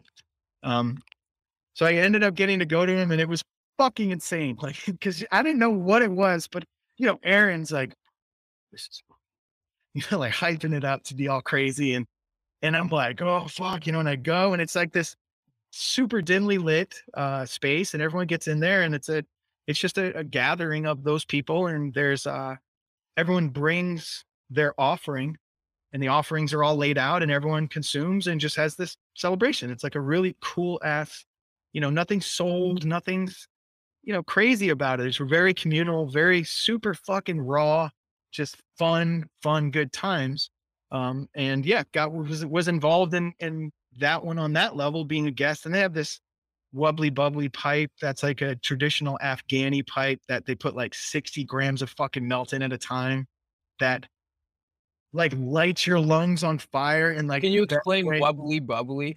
dude so in Afghanistan it's super hot right so they get cover from the sun whether they're in like a cave or fucking whatever they got and then they dig down in the ground and they put this pipe down into the ground where it's cooler, where the water is, and then the bowl comes up out of the ground. And then behind the bowl is this long fucking stem that you suck on. So it takes a lot of like very fucking like a like like sucking fucking a golf ball through a garden hose kind of a thing. But it generates so much fucking smoke at one point that now you're like biting mouthfuls of smoke. Like, hey, like this shit just hits you. And they had like a stool, and you'd go up there like it's fucking. It was in, it was like Navy SEAL. Oh, so this is like a big like fucking. oh, they had it there. Yeah, yeah, yeah. So you'd get to go. And How big like, is this thing? Like, is this feet tall? Like, a couple feet tall? Yeah, you'd like step up this little fucking ladder thing because, of course, now you get buried in the ground and you know, like tilt back and shit. Dude, it was fucking insane in this restaurant, and the guy would like let him let him do this, you know. And anyway, and it would fucking just blow up the place with fucking with smoke, like chara smoke in the air, just and we're talking chunks of resin. Like people just people were proud to walk up and give this dude a giant chunk of resin to fucking throw in this thing and light 50 heads on fire. And what was cool about it is if you remember that period of time, Marcus and, and Mila were kind of battling as like the the presenter of the bubble bag technology and all these things. But Marcus would still invite Mila to the legends dinners and they would go there and get lit and just have a blast. And like that's what's kind of cool. Legends is that level of like hyper, you know, cannabis analysis tomfoolery that fucking goes to another level because it's really originally started as like this very communal, you know, open sort of thing. But then fast forward to now, fast forward to, you know, talking with Marcus and knowing him and and you know, seeing where where Legends is and where it wants to go. Marcus owns it with Sam the Skunk Man. Um, and you know, they're the originators of it. 20, 21 years, 20 years of, of legacy with it. Um, and they would pay for it out of their pocket every year. And it was this thing where you just went and ate and fucking got to be a part of it. It was really cool. So when you bring that to the United States, when you bring it into our culture, when you bring it into a regulated environment, bring it into Los Angeles or the North America, how do you do that? Like, how do you, because you know things have to be twisted in a certain way and delivered in a certain way to actually be able to survive. You have to monetize things and be able to, you know, I, mean, hey, I wish that legends and I and I had this conversation with some makers that kind of had a holier than thou mentality about how legends should be, and I'm like, well, you know, you could call Marcus and negotiate a thing and throw your legends, and I'll sit back, I'll fucking put my feet up and just invite me, and I'd love to check it out. But these are problems that are getting solved in figuring out how to mix, just like you know, Steep Hill, where you're taking scientists and you're pushing scientists up against a manufacturing deadline with results that have to go out. And you watch those two fucking rivers collide and it's it's the most fucked up shit you've ever seen. Scientists are like, it's about science. And then the money guys are about, what the fuck do you mean? It's about money. And, you know, so it's, it's this, I guess I have experience in these kind of fucking The logistics side of it, eh? Oh, it's a nightmare, man. It was crazy shit. So legends figuring it out and putting it together in a way so that we could a monetize it because it has to be monetized. You're not, you know, I'd love to go back and use Spain as an example. I'd love to use Amsterdam as an example, but Amsterdam was Amsterdam was Marcus's bag. He was paying for it. Spain was Sean's bag. Flux, he paid for Spain. Um, who's paying for Cali now?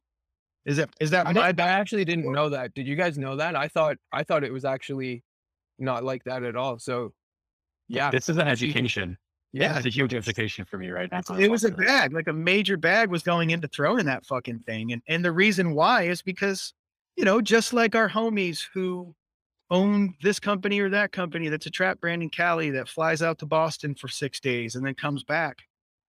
They just did a drop and they banged the fuck out and they made money, right? So they they're they're flying first class and they're eating that moo and they're you know, their Instagram's lit, right? It's like that's what this was. These dudes smuggled in, they had they celebrated and they had a good fucking time one dude paid the bag and he put that shit up. And if you bring something like that to Cali and LA, and now you want to talk about it, you're talking about a thirty to forty-five thousand dollar bag. So you so what do you do? You know, and and all right, you want to bring in sponsors. Well, you can't just have any fucking sponsors. They can't be associated with any of the brands. They can't be because then of course, you know, everyone wants to be like, oh, well, that's why so and so won. because of blah blah blah. So like you gotta cover that, and and there's so many fucking things. And now you're monetizing it. So even the fact that you're just gonna monetize it, some some makers were like, you know, man, I was fucking hooded in a park in Istanbul, and I fucking popped out and gave my sample to someone, and then like, they want to talk about this like there I was kind of experience in the hash world, and that's how they got into legends. And it's like, dude, everything evolves. You have a rec license now, and you sell fucking hash to to old ladies that come off of fucking cruise ships in Long Beach. Like, what are you talking about? Like, you know, shit's different. So it's so you had to kind of figure out how the fuck do you do that. And luckily, Kevin was there. you know, Kevin stepped up. I, I got to make sure I shout out Kevin. He's, you know, just somebody who really fucking um, is able to do all the, th- you know, here's two of us, and we're like, all right, we're gonna do this. But then there's a bunch of things that neither one of us are good at. Every one of those things, Kevin has become good at. so I got to give Kevin a ton of credit. He's fucking murdered it, and and Did really Marcus did Marcus approach you, or did, was it like a discussion? You guys were like having a session. We were just like, having let's bring it. yeah, we would just do like hash church and you know talk after hash church or do other stuff and and I think what it came down to was like in order for Marcus to do it, he wanted to do it with someone that he knew was, uh, you know, what did he say? It was like, you know, it was everyone wants to do it, but do you have the access to make it happen? Like, could you take it and actually then get the makers to trust you and get everyone to trust you and get the space? And could you could you really carry that and make that happen? And that was something not until afterward that I realized and I was like, oh shit, I guess we had the juice to actually pull it off because we did. You know, we we were able to get, you know, I thank every one of the makers that was involved, you know, because you got to think about it. It's just to me, I know the culture, I know the makers, I know uh Marcus. Marcus trusts me enough. So here I am in this position, in a great position, and here's an opportunity in my lap. So it was really important to make sure that we figured it out in a way that incorporated the public because we want to open this up to a broader stage um, that was okay with the makers, you know, because of course they're the ones that are putting up, um, you know, e- everyone pays to come to the dinner. That was the other thing that it was like, all right, you mold this experience. What does it look like? Now, what is it worth? You put it up there, but then you're also going to certain sponsors and like, you know, huge thanks to Mills, huge thanks to Octave and companies that were able to sponsor us, that were willing to, that were also fit the bill. Their customer was the guys that were there in a lot of ways. And then, you know, luckily for that time in my life when I fucking went on further in Dead Tour and became friends with Scott Deppe and was able to, you know, get Deppe. I, I called Deppe up and was like, hey, Legends Hash, da, da, da," and he's like, okay, like, yeah, I'm down. Like, how do I sponsor it? And I'm just like, what the, f- you want to fucking, anything they sponsor blows up, Yeah. right? It's like, Can you break out the ship? I was like, break out the ship. Yeah, people are asking for it. You need to bust break out. out the ship, please. to take it No, down. no, not that one. Not that one. Oh, the SFK. the That's other thing. Yeah. the other one. Oh, oh, the, I know what the one you're talking. All right, hold on. I'll get. yes. What the beaker? We're getting it, boys. We're getting it. We're getting it, boys. Yo, that's unreal. Like, there's very few people I think that can just call up Depp, Scott Depp, and be like, "Yo, what's good?" And then him being like, "Yo, can I bring like a whole fucking custom set to to sell and to sponsor with?" Oh, Like, You go we dream of that shit. well, you go from just like being, I know we're friends, and I just offered him like, I really want you to come to this dinner. You, know, you gotta come down here with us and, and enjoy this dinner. And he's like, yeah, yeah, for he's like, for sure. Can I sponsor? Like, how do I sponsor this thing? Like right away, which to me was, you know, that's that's like the the the nod that you're looking for to like, because then when you, you associate mothership with it, it just gets that credibility. But it also at the same time, what's odd about it that I recognize afterward is that Deppe kind of carries this whole comet tale of his own with like everything that comes with Deppe. So there are some people that were there that were just there to see Deppe. So The comet tail is putting it nicely. It's more like a like a planet. He's a solar system. oh, he is a fuck. I was gonna say, I'd call, he's a solar season. He's like a planet with a ponytail. He's fucking pulling his direction. For real. But yeah, so here it is. "Jeez, So it's a little prototype beaker, a little four seed. And it's the There's a four seed on that stem. yeah, so you can kind of see them in there. and that's a fixie, right? Like it's fixed." No, no, no. It's a 10 mil. No, but like the stem doesn't come out. Yeah, No, it's it's, not, it's and it's and it's and it's attached at the base, ah, Oh, that's so, so but it has two seeds on each side and up on top of each other on on each side of it inside there. So, Oh, that's dynamite. but yeah, it's a little. You can see them inside, but it's a little super shredder. Great little rig, like uh, nice for like um like this nail especially, just like a nice little melt nail. So this is you know it's a Sunday melt, a Sunday melt rig. That's yeah. Super hype. That is gorgeous. I mean, Deppe, That's a dream piece right there. Oh man, I've I've uh, right when I got it, it's a prototype, so it's you know I'm not even sure if they're gonna go in production with them. I think that's where they decided they had. What's cool is we got to see all the prototypes from that, and you could tell the difference in size and shape and like what he was thinking. You know, he, he wanted to just be like, all right, what direction am I gonna go in? So he made these. I think it was four, four, maybe four or five of them, and this one was like one of the smallest ones, the only one with the 10 mil. Then there was a larger one with a bigger base that was 14, and then you know, there's just different, you know, lengths and sizes. I think Maz, if you go onto Made's uh, page, there's there's uh one of them still available from the from the drop. So we grabbed like the four.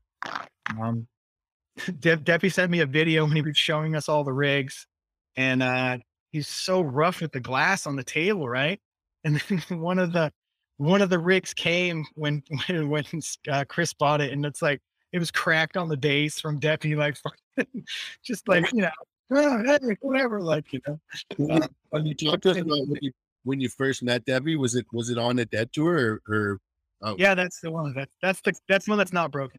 Yeah, I met Deppe. So so Deppe has a really good friend, or or Deppe and myself have a really good friend named Island Al, who's named Al, who used to manage Deppe's shop for a long time. Uh, so Island, myself, uh, Island, and and and Scott, uh, myself, and my buddy uh, Custy Dave. We were all on tour together and all knew each other from tour. So we would just kind of, you know, when you're on tour, you have like your crew and your friends, and you might have two buddies that have a vehicle, you have a vehicle, your other friends have a van or something, and you kind of, you know, caravan in certain ways with together. So I knew those guys from that, um, and just knew him from that stuff. And it's really funny story. Like I always stayed in touch with Al, uh, and but just didn't really, you know, I knew Al did a lot of stuff in glass. I just wasn't sure. I knew he was up in Washington, Oregon area, like Pacific Northwest. Um, but I, I had no idea that mothership was owned by Deppe. Like I didn't know that. I, I knew Deppe's name, but I didn't know Scott from Dead Further Tour was Deppe. I didn't know him as that. I knew him as Scott and he had hair and he was a fucking totally different dude. And he was kind of kind of aggro a little bit, like a crazy dude. Uh and yeah, so I didn't really know that it was the same person. So I got into glass and got into dabs and all that shit early on through the lab and met a lot of makers and just, you know, got pulled into that scene with a bunch of different people I knew and knew who Mothership was and knew of Mothership pieces and got into Mothership, but didn't realize that that was Deppe. So randomly one day, Al hits me up and he's like, Oh, dude, I saw you got a fucking a ship. That's sick. When did you hit up Deppe? And I'm like, and he says it a couple times and I'm like, Who the fuck are you talking about, dude? Like, and he's like, Where'd you get your pipe? And I'm like, I don't like, I got it from, a, you know, some third party or something like that. And he's like, Well, you know that that's Scott. Like, Scott owns that. That's Deppe. And I'm like, What the fuck? And then, and then next thing I know, he like lines me up with the shop and I bought like an egg and a couple things. And then when I bought it, that was when like, uh, right when I bought it, oh, you know, I bought it and I went up there and picked it up. And when I did, I saw Scott and he's like, dude, what's up? And I was like, motherfucker. so yeah, so we've, we've known each other, uh, you know, not, we weren't like best fucking friends or anything, but we, but now we're good friends, like just from having You the leader. yeah, it was, you know, just it was a kind of a funny story because it's um it was a small scene. It was it and it's and there's still a bunch of heads around from it, like Chem Dog and a bunch of cats that are all from that same scene, that like friends that we had from Lot, from Tour, and and Well- just kind of then knew of each other, but then as cannabis evolved in different states, we we're still in that counterculture space and sort of reintroduced and and it's like I look around now and I'm like oh shit yeah okay like brian from ic collect you know just you see all these different dudes doing stuff that are from back in the day that are legit like craig from satori who owns his big thing and you know and it's and brian from fucking vital and Shiloh and like, you know, it's all old heads that really do know Jigga and Flux and, you know, and those guys that all know each other from from this industry for a long, long time. Like all came up together and worked together for a long time. So What was the first piece of glass you remember acquiring? from oh, so Justin Benson from NorCal Cannabis, who owns Panacea, um, he invited me to some fucking weird concert one weekend, and uh, we got there, and he had a um, a Mobius, a crazy ass Mobius, and he had a you know fucking swing set up and all this crazy shit on it, and we just went to his hotel before and just ripped dabs and got super lit. And then um, I think like the next week, he fucking bought me one as a gift, and I was like, yeah, and I just like, you know, titanium nail, and then just kind of started there. But it was a Mobius Matrix. I still have it. It's uh was my first rig. So. That's fucking awesome, man.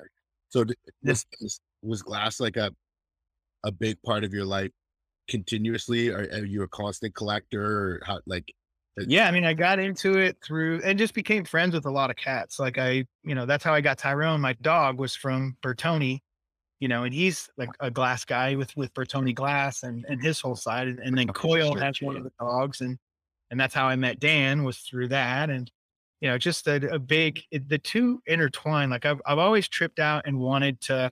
I've always wanted to kind of outline and showcase more in conversation how one birthed the other because at the time it was a swing and it was HMK made the swing and it was Pretty the no one was really fucking dabbing and it was like oil just kind of came out and that HMK yeah the the swing came into it and once that was there it was like okay now we can fucking now we can burn the oil. Well then everyone was like now think of what that did though because everyone was trapping flour. That was really what was happening. So the the the the UPS boys and the sh- the box ship boys you went from having to ship 20 fucking units, 30 units, you know, 50 packs to make money down to $3.98 fucking United States Postal Service pack where I just made the same amount of money. Because I could put a half pound of oil in that. Or even crazier, dude, we would just, we were just fucking running. Like when I, you know, I had uh, the gas station, which was one of the BHO companies we had. We had 41 wax, which was like a, a take on Lizzie Borden with like two X, two axes crossed into each other uh, we had these BHO companies and we would just fucking take slab, dude, I'm talking slabs into a Pelican backpack where the computer went and just close it up and slide it right through. And they would be like, yeah, a good. And you'd fly out with fucking six pounds of oil and turn, you know, like, dude, in Amsterdam, if the guys that were going crazy, you know, for those cannabis cups that that had oil first hit them like shatter, you'd pay nine grand for a pound in the US and you'd take it to Amsterdam and get 27,000 euros. So that's where those bags came from. You know, that's where like, oh, let's throw a hash party, you know, like fucking that's kind of what those that was the math there. You know, the hardest thing was was getting your cash out of Europe, like figuring out how you're gonna get your shit back. So that's why some people still have businesses in Europe to this day. Started a brand off a one cup or something. But um, but you know, that's the reality of like what that world was and what people were doing. And you know, it's it's way past those days. And I'm not saying everybody was involved. I mean, Marcus, I know Marcus was really smart because Marcus had his booth and Marcus did bubble bags and Marcus was making money selling legitimate products. And that was kind of a lot of guys looked up to that because it was like, oh fuck, man, you here's these dudes are doing it, doing it. Like they can they can legitimately rest their head on a pillow and sleep at night. And like Marcus has done, you know, being a part of Whistler Tech, being a part of his company now that he has, the, the hash company. yeah, shout out Embark. Embark. Good, crazy, you know, just and and those they're such fucking nerds that love what they do. Like, you know, they they love hash so much uh and and fall in love with it. And it's like hash has that power to kind of make you make you know, I love how hash is it's it's not fucking around. Like it could look so good and smell so good and bring you to this great place, but like if you don't get your shit done, you know what's going to happen and you're just going to, you know, and you could it it's a nasty mistress, you know, it's at the same time because we all know it and it's and i love that about it it's it's a very very sharp razor blade that in order to you see some people who are, are living like very happy hash life and you're like how the fuck is that person doing that and it's a it's a it's a balance man it's a major fucking balance to pull that off i, I give props to anybody that does it because it's i know the challenge of it um you know and like i started waking up at like 5 a.m because I was like, there are not enough fucking hours in the day to smoke hash. Like, there's just, 100%. I'm like, if I have to, you know, for my ADHD, if I have to Wake, wake up early to smoke hash all day. Hundred percent. Yeah, I mean, Wickerson, man, like that's fucking that's the truth. But it it really is like I did that for a year because I, I I would always be amazed by people who could wake up and work out them. So I'd be like, who the fuck is this dude? And then like Jocko Willink or some shit, you know? And then and then I did it for a year and just got up but didn't do anything. I would just get up early and be like, all right. And the way I saw it in my head was, oh man, I'm much more calm because I have time to waste and I could just get high and chill and see what happens in the morning and get into the cycle. And then after doing it for a year, I was like, all right, now I'm going to work out. Now I'm okay. Now I, now I see too much space and time in the morning. And like, that's the kind of shit that I'll do is like, you know, something different a lot of times in a row. Hold on, let's let's let's go back to that because you posted a question the other day on Instagram about dabbing and working out or, or smoking and working out. And then I messaged you, I was like, I literally just took like a big dab of, of this fruit joy. Yeah. And like I like those fruity terps. I don't want like a gassy hit before I go and work out. Otherwise my lungs are crippled. But um but I was like, yeah, I'm gonna go, I'm taking a dab right now and I'm going to do a 5K. And like I'll go and do a five or 10K. And for me, it's like it gets my head in the space where like I'm not thinking about how much my muscles are hurting. I'm just thinking about, you know, whatever. I'm having fun. I'm in my own headspace, right? Like it's just where are you where are you for that? Because you didn't answer the question on it. You were just asked it. for me, what it does is it turns me into a worker.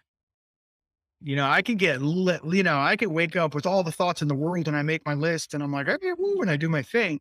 But then when it's time to do some work, when it's time to like sweat or get crazy, whether it's actually working out or taking the dogs on a walk, it's for me, it's like take a big ass fucking dab, you know, like a, a 0.5, you know, a 0.25, and mm-hmm. really just like clean out all the cobwebs, get all, you know, brand new.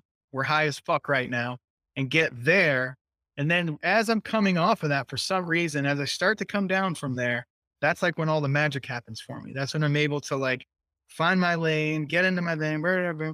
And I'm a worker. That's the best way to say it is that like whatever I did on that list earlier and made for me to do, now that I'm high, that's what I'm doing. It's like one through whatever. Here we go. I'm like, and I just hammer the fuck through. And I've learned cool things like Pomodoro method, you know, using like, so you can like get really baked and then you have different size. So this one's 30 minutes and it's the sand, you know, the sand blasts through for 30 minutes. So if you're getting into a task, you flip that. And then what the the the habit is is that you get into what you're doing. It helps you initiate into things and it gives you a physical understanding. But what you do is you flip it and then you get into what you're doing, and then before you know it, it's empty already. So you'll flip it again and keep doing what you're doing.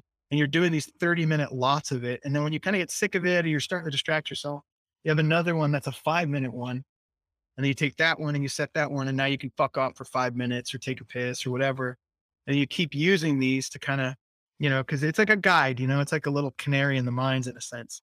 Um, but it gives you, so it's called Pomodoro method, um, which works really well. And you can get them on like Amazon. Um, but yeah, that's, you know, little shit for like ADHD or like, you know, another cool thing is like OKRs. So outcomes and key results, which are, you know, methods. And this is going to probably sound weird to a lot of stoners, but, you know, while I was talking about the balance of like smoking a lot of hash, but then also remaining productive you can use um, Scrum techniques and other like computer programming, uh, you know, uh, methods that they use for their projects for project management to stay on task while you're really, really baked. And it's and uh and it's you know it works if you have ADHD and shit like that you can use that stuff. So we we do that stuff at 800 like getting to get back to the company and talk about it a bit. It's uh it's really a cannabis think tank. It's like a cannabis cadre of guys that have a lot of experience in cannabis space, whether it's, you know, from Justin Lee with 710 Labs or Alex from, you know, Poofer from from Resin or Taylor from T Beazle or you know, there's so or Marcus and there's just it's a really cool portal um for business and other things that we have access to. That's kind of our our friendships and partnerships and all of our buddies that we work with, and they're all experts and they know their shit really well. Um, we just we kind of built a company around access, and it's you know we have access to all these people because we have this rolodex of friends that we you know, we can literally reach out to the CEOs of most companies that are, that are worth their weight and, and get lunch the next day or, or, or be on their schedule immediately. You know, we know them so well because we work with them for so long. Um, or there's people that are doing great things that we don't know that, that have respect for what we've done, you know, whether it's Steep Hill or, you know, what we're doing at Pipeline or, or what we're doing with Legends. Um, and for us, like, we're not, we're not fucking brilliant in any way. Like, we're not, we're hash guys. You know, Kevin and I are both guys that love fucking hash. And, you know, we get baked and get distracted sometimes and we fall down a hole and then we're like, oh my God, you know, and, but we love hash. It's like, it's really what's most important to us because it motivates the shit out of us. It like, it gives us that energy and we love it. And, and again, I think it's, it's not as much as loving hash, but like beauty. Like it's such a beautiful fucking thing in and out in every way in different formats and the way that it makes you feel is amazing and you couple music with that and you couple great food with that and you couple your stupid friends with that and you fucking and it just sprinkle a little hash on it all and it makes it all so much fucking better and it's like it's a path and and and you could you could it's a wide broad amazing path that you can really get completely and utterly fucking wrapped into on every level and that's kind of what we've done with 800 from you know we look at it as like nose to tail if hash was nose to tail, how the fuck do we get involved on all of it? And it's like, all right, well, pipeline, we we include breeders, manufacturers, uh, producers, uh, you know, everybody's involved, and the consumer and the customer at the end. We had to include everyone there. And then Legends of Hash, we're like hyper focused on the culture and bringing that stuff to the U.S. and and putting together and and also, you know, 800 Pounds Mantra is a management consulting company, so it started with us managing and consulting Marcus on the Legends brand. And then it turned into Marcus and myself, you know, owning the, the rights to Legends in the US uh, through a partnership. Now we have an LLC, which is, you know, uh, Legends Events LLC, and we will be doing more Legends events and putting it together based on just like a, I, you know, when it really happened, I called Marcus and we were talking and I said, look, let's, how about this? Uh, if you want to launch a brand in California, 800 will launch your brands with you. And in return, you know, let's do legends together and we'll do it completely transparent. Share all the books, share everything with you. And we'll we'll do it together and see how it turns out. Our aim is not to profit.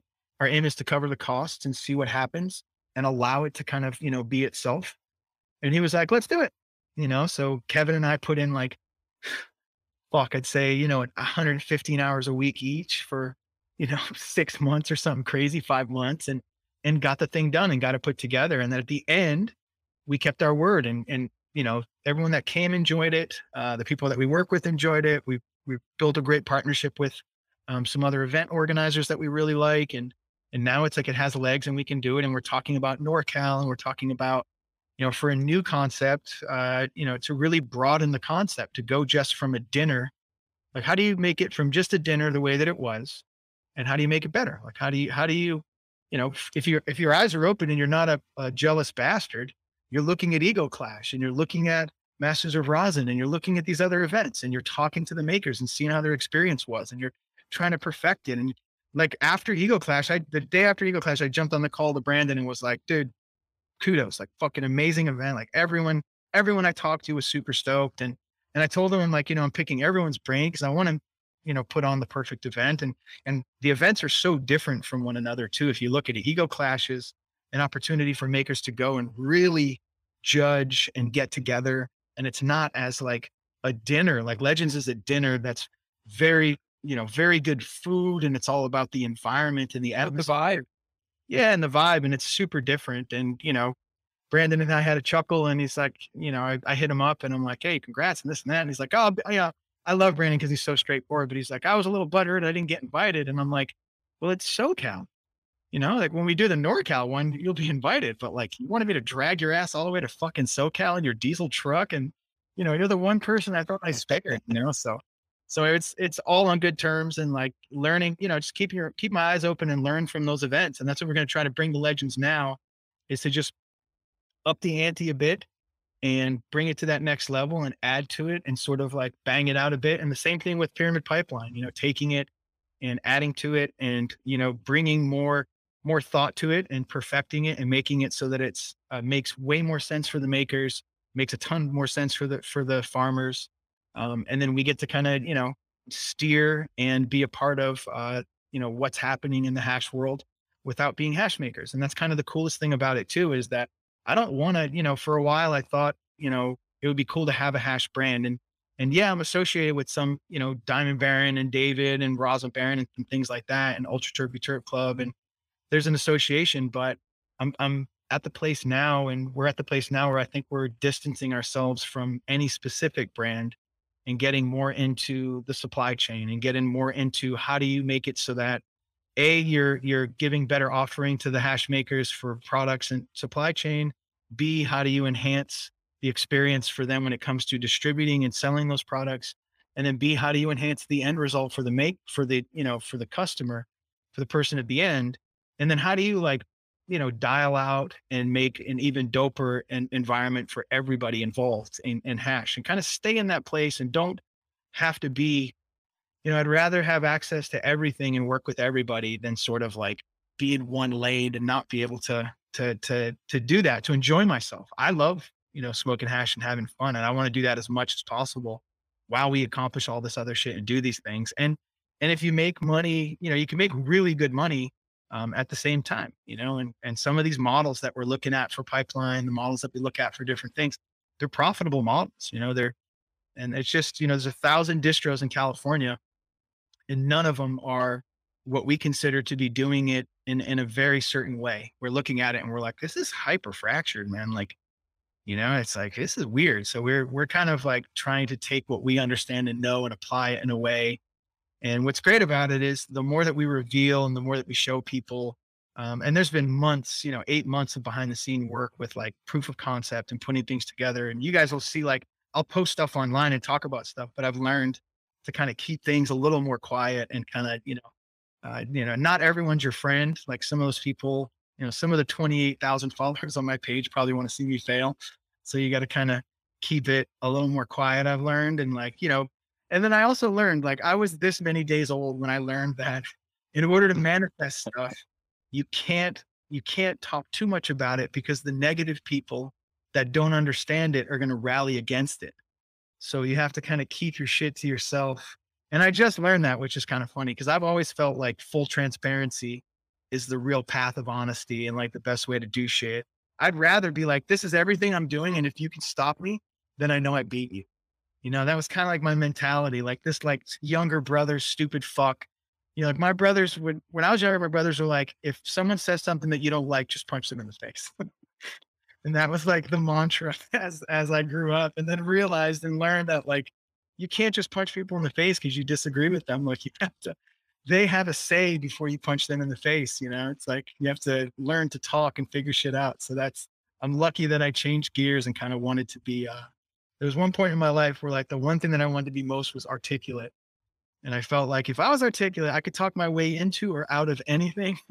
And that's the place to be. Like that's the good spot. So Definitely. Absolutely. Absolutely, bro. I wanted to I wanted to ask you a bit about hash preferences and and your thoughts on hash and rosin and, and your thoughts on the industry. And I want to start with uh fresh press versus cured. I want to know if you have a preference or if that's something that's cultivar specific to you. And then the follow-up to that question is do you think that the fresh press will be as prevalent in the California market in three years or more, more less or the same as it is today? I think it, what it comes down to when I think about the question is more, um, you know, it's a preference thing and it's going to be, you know, certain people have different levels of, uh, of, uh, senses, right? So you'll meet some people that are super sensitive to smell and they can really, you know, express themselves incredibly well about what they're experiencing. And those people are pretty rare. But then there's people who um, they mimic everything they see, right? So you may see the loudest guy online being like, oh, fuck, fuck fresh press. But when you get into hash and you get into production and you get into scale and you start to understand, fresh press is really the the longest shelf life product you can put out to the public. So if you're a lab and you're doing small batches and you're putting your stuff out fresh press and it's getting out to the public, that really has more to do with like shelf life in my mind, because post processing from fresh press if you think of it in a business standpoint, it takes time. Time is money. You know, now if you know if you're a Brad and you and you're looking at yields, uh, you know, you're looking at these things and you're understanding operations. You know, if you're CEO of a company, then you understand operations really well. Our community and, and our tastes don't really line up with operations. And like, you know, I posted a while back that like culture eats strategy for breakfast. And that's true. Culture will always eat strategy for breakfast because culture speaks to market where strategy has to catch culture and it has to catch to understand market. So, be, with that in mind, and you think about that now, you're orchestrating production to the market and to the public. And when you do, uh, it's it makes it a lot easier if you can just take fresh press and put it right out to the market. Because now, I like that idea because you're giving the control to the consumer, as long as everybody along the line uh, preserves the product and you receive it that's a learning point for the consumer. So some consumers are going to get fresh press.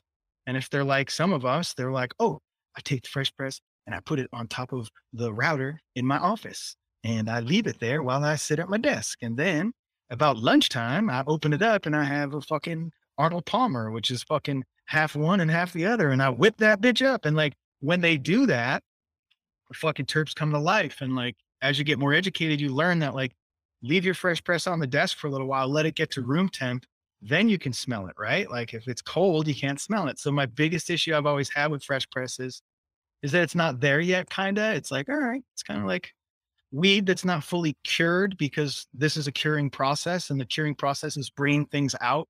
That oxidation is actually like causing oxidation and agitation is going to open up and bloom the the experience that you have and like let more of those terps out. That's why when when you look at guys that do cold cure, they'll sit there and take the fresh press and let it sit and then it converts and then they take it from conversion and they'll show the two pictures. They'll show a picture of it like dry sitting in the jar with a nice terp layer on top from sitting there. And they'll take it, whip it, and then show the next wet picture of all the texture and all the moistures all through it. So it's post process. You know, like what do I prefer? Man, just based on grab and go shredding terps. It's like it's cultivar specific sometimes. Like it depends, you know, like for some reason the guavas and shit and and any of the GMOs, I like those in fresh press because they're so strong. There's so much there to experience that you can kind of, oh, okay, I'm, I'm on this end of the spectrum. I'm going to pull in this direction and kind of see where, you know, there are other things like, fuck, man, like you just look at different strains and, and like a, a really good you know, great pie that's whipped, that's just, you know, anything from Hetty Waters, you know, that's like so perfectly done in wet tech that's fucking mind blowing garlic juice or different things like that. Like it just depends. It's, you know, I'm not one of those people who's like, who believes that there's a, that in every different strain, there's a different high. Like, I don't believe that shit. I think it's just, there's a battery in there and this is how long that battery is going to have power more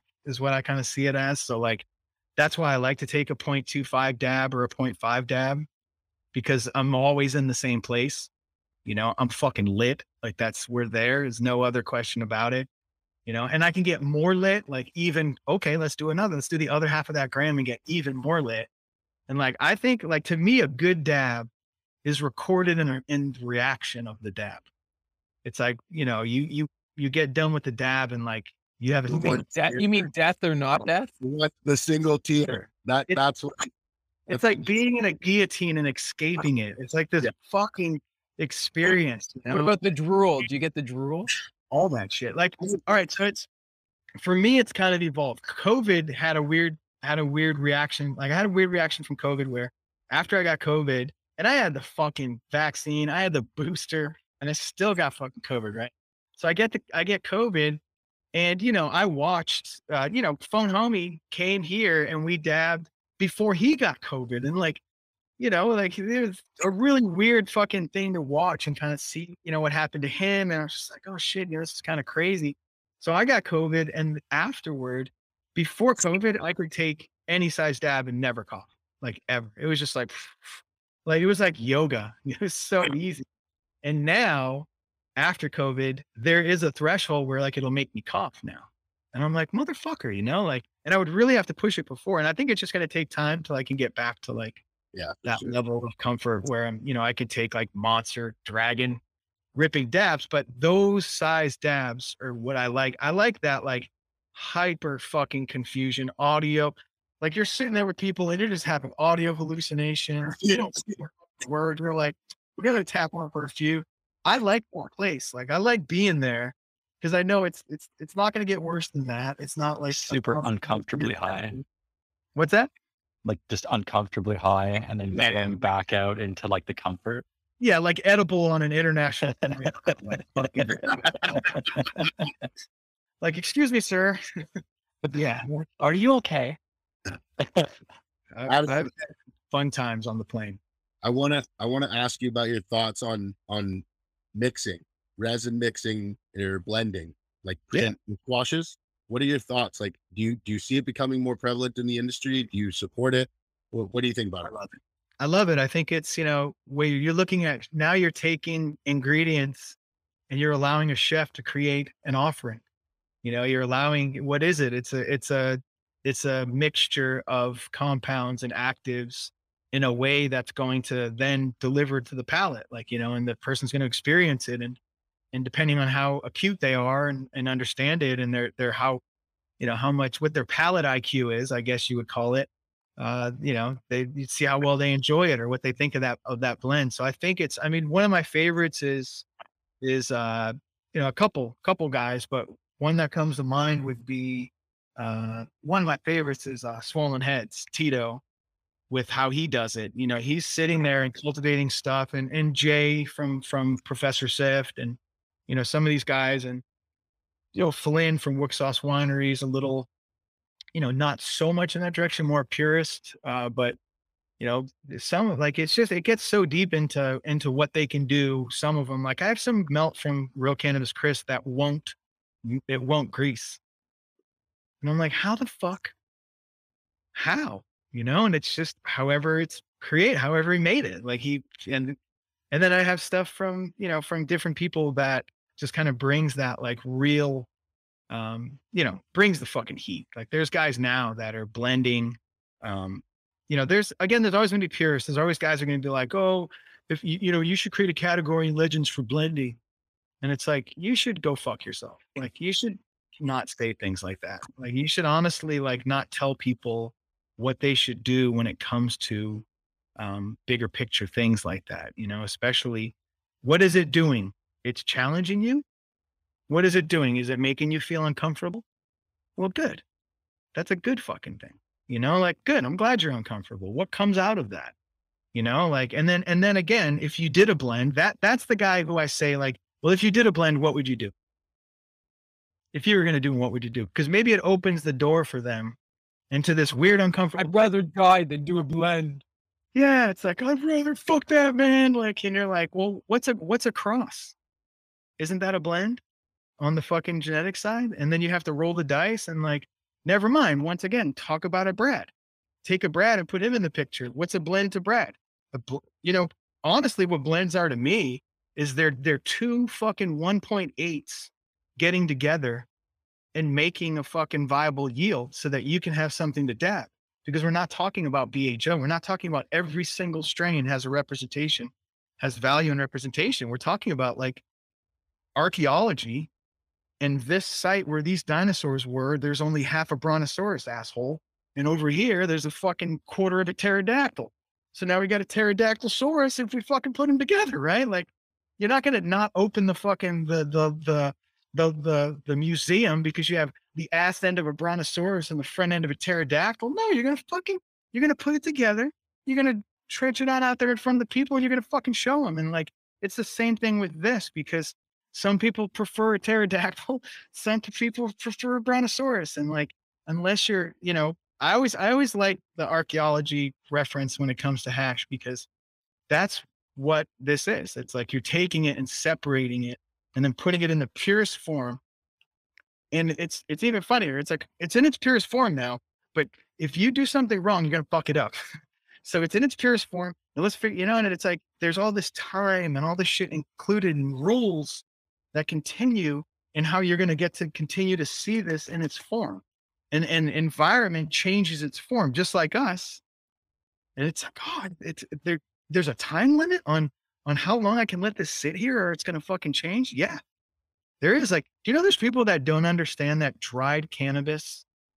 Like there's some people that don't capture and understand the principle of the fact that if I take cannabis and I dry it and I collect the trim and I make hash out of that, same process uh, using mechanical separation. Or if I take wet material and I separate that, that there's different sizes to the heads and why. They don't understand. They're like, well, how could you're like, it's fucking dry. And and, and dry Grapes and raisins. Grapes and raisins. yeah, dude. You're like, what the fuck do you mean? You know, Even like fucking meat with jerky, exactly. that shit shrinks up. fruit with sugar. Like, you know, when you remove moisture from fruit, it dehydrates it and it gives it a high sugar value. But now you have also fiber that's with it. You know, it make gives it its it returns the value because now you have fiber with sugar. But people don't understand that. That it's like it's just in another format. So, you know, when people ask me sometimes, they're like, "Oh, what's your favorite hash?" I'm like, I'm the guy that's like, if it's if it's separated from a cannabis plant and that's where it came from, it's hash, as far as I'm concerned. That's what hash is. It's a concentration of what's collected from the plant, then reintroduced, right? Now there's hash that's been post-processed to CRC. There's, you know, a million different ways to do this, but what's your preference and what do you like? And it's hash is way better than politics because there's more choices. Politics are like you're either a donkey or a fucking whatever, you know. Hash, you could be like, oh, I like this, I like that, and I like all these different things. There's so much room in there, and and it's, Fire is butter. yeah, it's like it's such a great guide. Like you know, dude, I've I've gotten into circles of people that are like the dude in their area, and it's like everyone's like, you gotta fucking smoke some hash with the dude, and you're like, okay, and you sit down, and I'll sit with sometimes sit with that dude and smoke, and we have completely fucking different taste because we have completely different access to the hash that's in front of us from different, completely different people, and and like I don't ever try to compare. You know, people sometimes will be like, dude, your fucking stash like I have a a, a that's my stash because it's like you're seeing so many hash makers all the time, and you're kind of like this is what I do for a living. I work in the space of curating material for makers and and all these things. So you're gonna have a lot of paintings if you if that's what you do. You know, you're gonna have a lot of examples of it.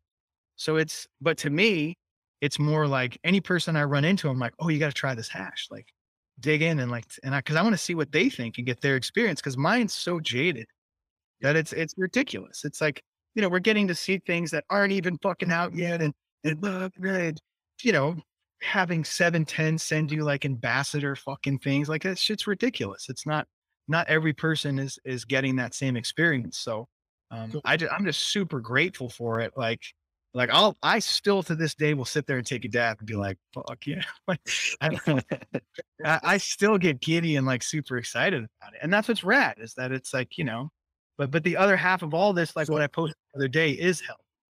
And that's what, you know, I always try to tell people that it's like your health is really important, man. Like the whole Berner, the whole Berner situation should be a huge eye opener to a lot of people that you could be Berner and you could be that successful and you could have Wiz Khalifa at your birthday and all these fucking cool things, but you're not going to be there for next year's birthday if you don't pay attention to your health. You could have all the money in the world and you're probably going to, there's a system that they built to take all your fucking money to get your health back.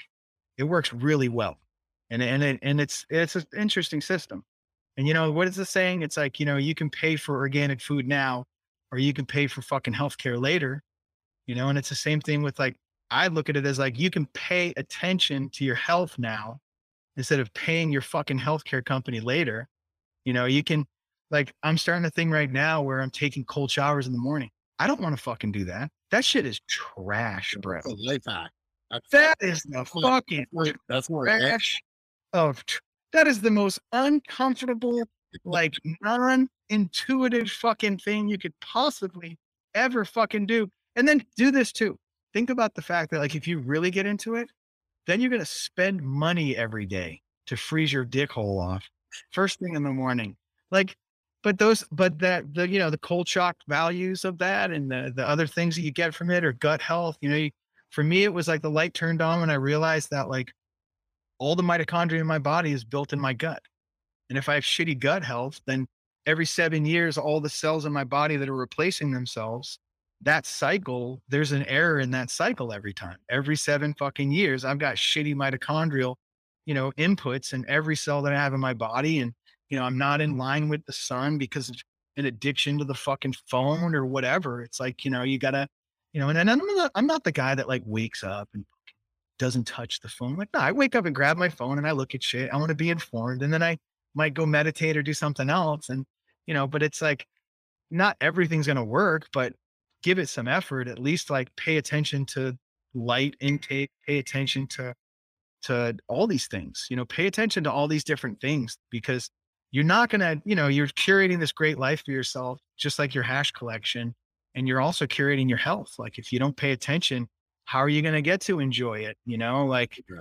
how are you going to get to benefit from a Bitcoin investment? You won't be alive in five fucking years. How are you going to get to, you know, watch anything else, anything change? How are you going to get to like get into the industry and get that job and be that dude if that's what you're looking to do? You know, you're not going to get it sipping lean. You're not going to get it fucking, you know, being stupid with the firearm. You're not going to get it ripping people off. You're not going to get it doing that shit. If you want to impress people with who you are and have them talk about you and love you, you're going to do it by like doing rad shit. And like, you know, and that's why I'm always so down to like inspire people because it's, you know, it takes inspiration from every level. Like it's, it's to do rad shit. Like it takes inspiration. It takes people catching someone off guard and like making their day and stoking them out. And it's, you know, that stuff is what matters too, because that's the fuel that kind of gets people over that, over that point where it's there, you know, where they're like afraid of something or, or they, they look on social media and think the person that they're looking at is like this invincible soul that doesn't shit themselves every once in a while. It's like, no, that's not the case at all. Like we all fucking shit ourselves every once in a while. You know, hopefully less than others, but you know, if it's a big dab, maybe you shit yourself. so, but Chris, that you know, that's why that that inspirational message I try to always. That's why that's for me. Like that's I don't know if people realize that, but that shit's to like motivate me. Yeah. And I'm just like coming up with that thing and sharing it and being like, oh, does this bring value to someone else? It's like, and that's that's honestly what it is. It's, you know, it's like, it, it's a lot, it's podcasts and that shit. And like ask yourself a question and, and not be so afraid of or bothered by like the fucking, the 19 year old that writes cringe on your, on your post that inspires fucking 60 people. You know, you just, you look at it and you look at their page, you're like, oh, I'm, I'm fucking six. Oh, I'm, oh, you drink lean. And I'm like, oh, we'll block and delete the message, you know, or something. And it's like, it's it, you can let it all in, but when you let it all in, you're going to be the filter of that shit. So you know, don't let as much of it in, and and I mean, let in good hash, like let that in and see where that leads you. If it motivates you, awesome. If it confuses you and causes problems, then you need to tighten some shit up, because it's a superpower that you can gain by tightening shit up and managing that sort of love for hash that will that will I've seen it take people out of the fucking stratosphere. Like I've seen I've seen friends of mine change zip codes because of hash. I've seen, you know, I've seen uh, people turn their entire life around and become more aware and more understanding of a love for for the plant and a love for hash. So, uh, you know, I've never seen other things do that, uh, which is you know why I think it's safe to kind of stay in this lane and and shred terps and fucking just have fun. Know, man, I I couldn't agree more. So, as somebody who sees uh, a ton of different resin and rosin from a ton of different makers, both using commercial units and you uh, utilizing paddles. Do you feel that there is a ceiling that commercial solventless extraction units have as far as quality goes when compared to a paddle? Or do you feel, yeah, just that's my question. Yeah, I think there is. I don't think we've hit it yet. I think it's because what you got to understand is if you hit it and then the production value of the input raises, then you go past it, right? So if the inputs are greater, and you know, again, it's we're talking about mechanical separation. So the lack of contaminant and the the lack of contaminant along with the abundance of quality inputs is going to make better hash, especially, you know, it's all about what catches up to what at what time, right? And if the and if production gets better, you know, say now say a thing like pipeline, what pipeline allows is for breeders to really be able to present genetics that get to the market more quickly. If they get to the market more quickly, they push through the fog and get to the get to the end consumer more quickly is what that means. The end consumer's input or response to that is what's going to popularize and direct the rest of the industry because that's what a market does. So, you know, it's the the more the merrier, but I think what's I don't think it's reached that point yet. I've I've seen there's guys doing like look at Heritage. You know, look at look at uh, ET and some of the new production there. Look at these, you know, uh, uh, uh three, you know, a 200 compared to a, a 150 or something. Like, just look at look at how good the product is. But you can also ask that maker at the same time, you know, when they wipe that first spoon in there, or when they're looking in the glass and seeing what's collecting, um, it's always the same thing. It's like they're in their heart, they're like, I hope this fucking material is good enough. Mm-hmm. Right. Like that's what they're thinking. And then if you come back from that moment in time, before that, they were literally looking at the material, being like, but before that, in that moment of time before that, they knew the farmer and they looked at the plan on the thing and I fucking wrote this thing. And be, and before that, a week before, they did a fucking a, a tech test and they were like, oh, and okay. And so it's it's it has to be, you know, hack. Can you sit there and say that this winter, this this gram, right, that you have in your hand was the perfect farmer, the perfect cultivar, the perfect setting in the laboratory and the perfect yield and outcome with the perfect packaging environment into the perfect storage situation, which then presented in front of you as the best fucking hash you've ever tried in your life. Like, sure, but we're not there yet. Like, there's so many things that can be perfected to get there. Like, I think the best dab I ever take will be the dab I take before I die, right? Like, that's the best dab. Like, the last one I took's the best one, you know, because because it took you to the portal of fucking hash, man. Like, it brought you to, you know, you you took it in. So I think it we're not there yet. I think we're getting closer and closer, and I think that um, as we as we creep close enough to the point where um, we're scaling too much to produce quality material, it's it's going to keep rising because the quality of the material is going to rise, the quality of what's coming in. Like just this is the first year of pipeline. This is the first time there's ever been a conduit built to to really weed things out and bring things to the forefront more quickly so we can get a faster response and understanding of what is quality and what's there and like I mean, can someone say that they've ever curated 46 strains of of solventless producing strains that are above four percent from diff from six or seven different breeders? Like, I don't know if anyone's really, you know, like they don't have the space to do that or the capacity. So now that you're you're doing it the first time, and then you're planning and coordinating with very successful business people and companies to bring this to the culture consistently that now you're really gonna fucking now 10 turns into 11 you know you're like oh fuck it's you know if there's gonna be a fucking seven star it's gonna come out of some some of this shit. It's gonna come out of like, you know like uh, what's i always ask i'm always like well what's the next gmo and why is gmo the way it is? And most people are like oh well gmo is they want to talk about michigan and they want to talk about cookies. And you're like no. Why is gmo the way it is? It's it's because of that cuticle size that big ass fucking head in there that you can breed with that's dominant as shit that transfers into whatever you make, whatever you're you're going to create from the progenitor. And the same thing with banana strains, and the same thing with fucking these other ones. You know, you're fucking around. All you're doing is like, and this is what I tell everybody. Me and Marcus joke about this. Everyone, you can take every fucking maker, every fucking breeder, every fucking guy you got, all of them, and none of them can hold a fucking candle to Sam Skunk. You can't, you're not going to touch the knowledge, of understanding of of breeding for outcomes. Breeding you want to breed uh, for this or bag appeal or whatever, like that's cool, but breed for hash production, solventless specific, using old world methods, not the icon or this, right? Like that's that's the craziest shit ever. Like the info in that dude's head, which you know, I'm I'm super stoked to be working with Marcus to to be able to get that some of that stuff out of Sam's head and out of Marcus's head and into the general public. Why? Because it's going to push this shit even further. And maybe that last dab that I take really is the best dab I ever fucking take. You know, like, and that's well, if you can uh, if you can help us uh, get in touch with them, we'd love to have them on the show to spread that knowledge. Yeah, for sure. I'd, I'd love to. Uh, Sam, I don't think Sam's ever going to do like a, a interview like Never- this.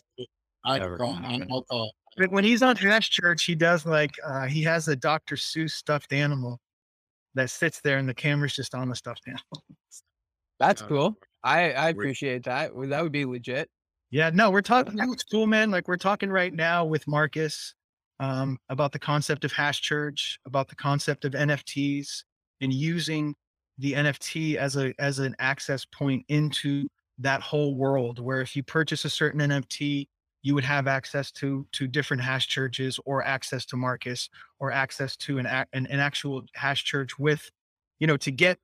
There are makers who would who would love to have a piece of history in the turn in, in the form of a photo or a picture, which is an NFT, but then the contract that connects that, that's connected to that, would would give a ton of access for somebody. And in our world, when we talk about it, I mean, what maker wouldn't want to have a 45 minute to an hour opportunity to talk with Marcus and Sam together in a private, you know, one and do that once once every uh, you know, every other quarter because now the value of that once that maker's had it and he's used it and gotten that value there's other makers that want to buy that from him and buy that access.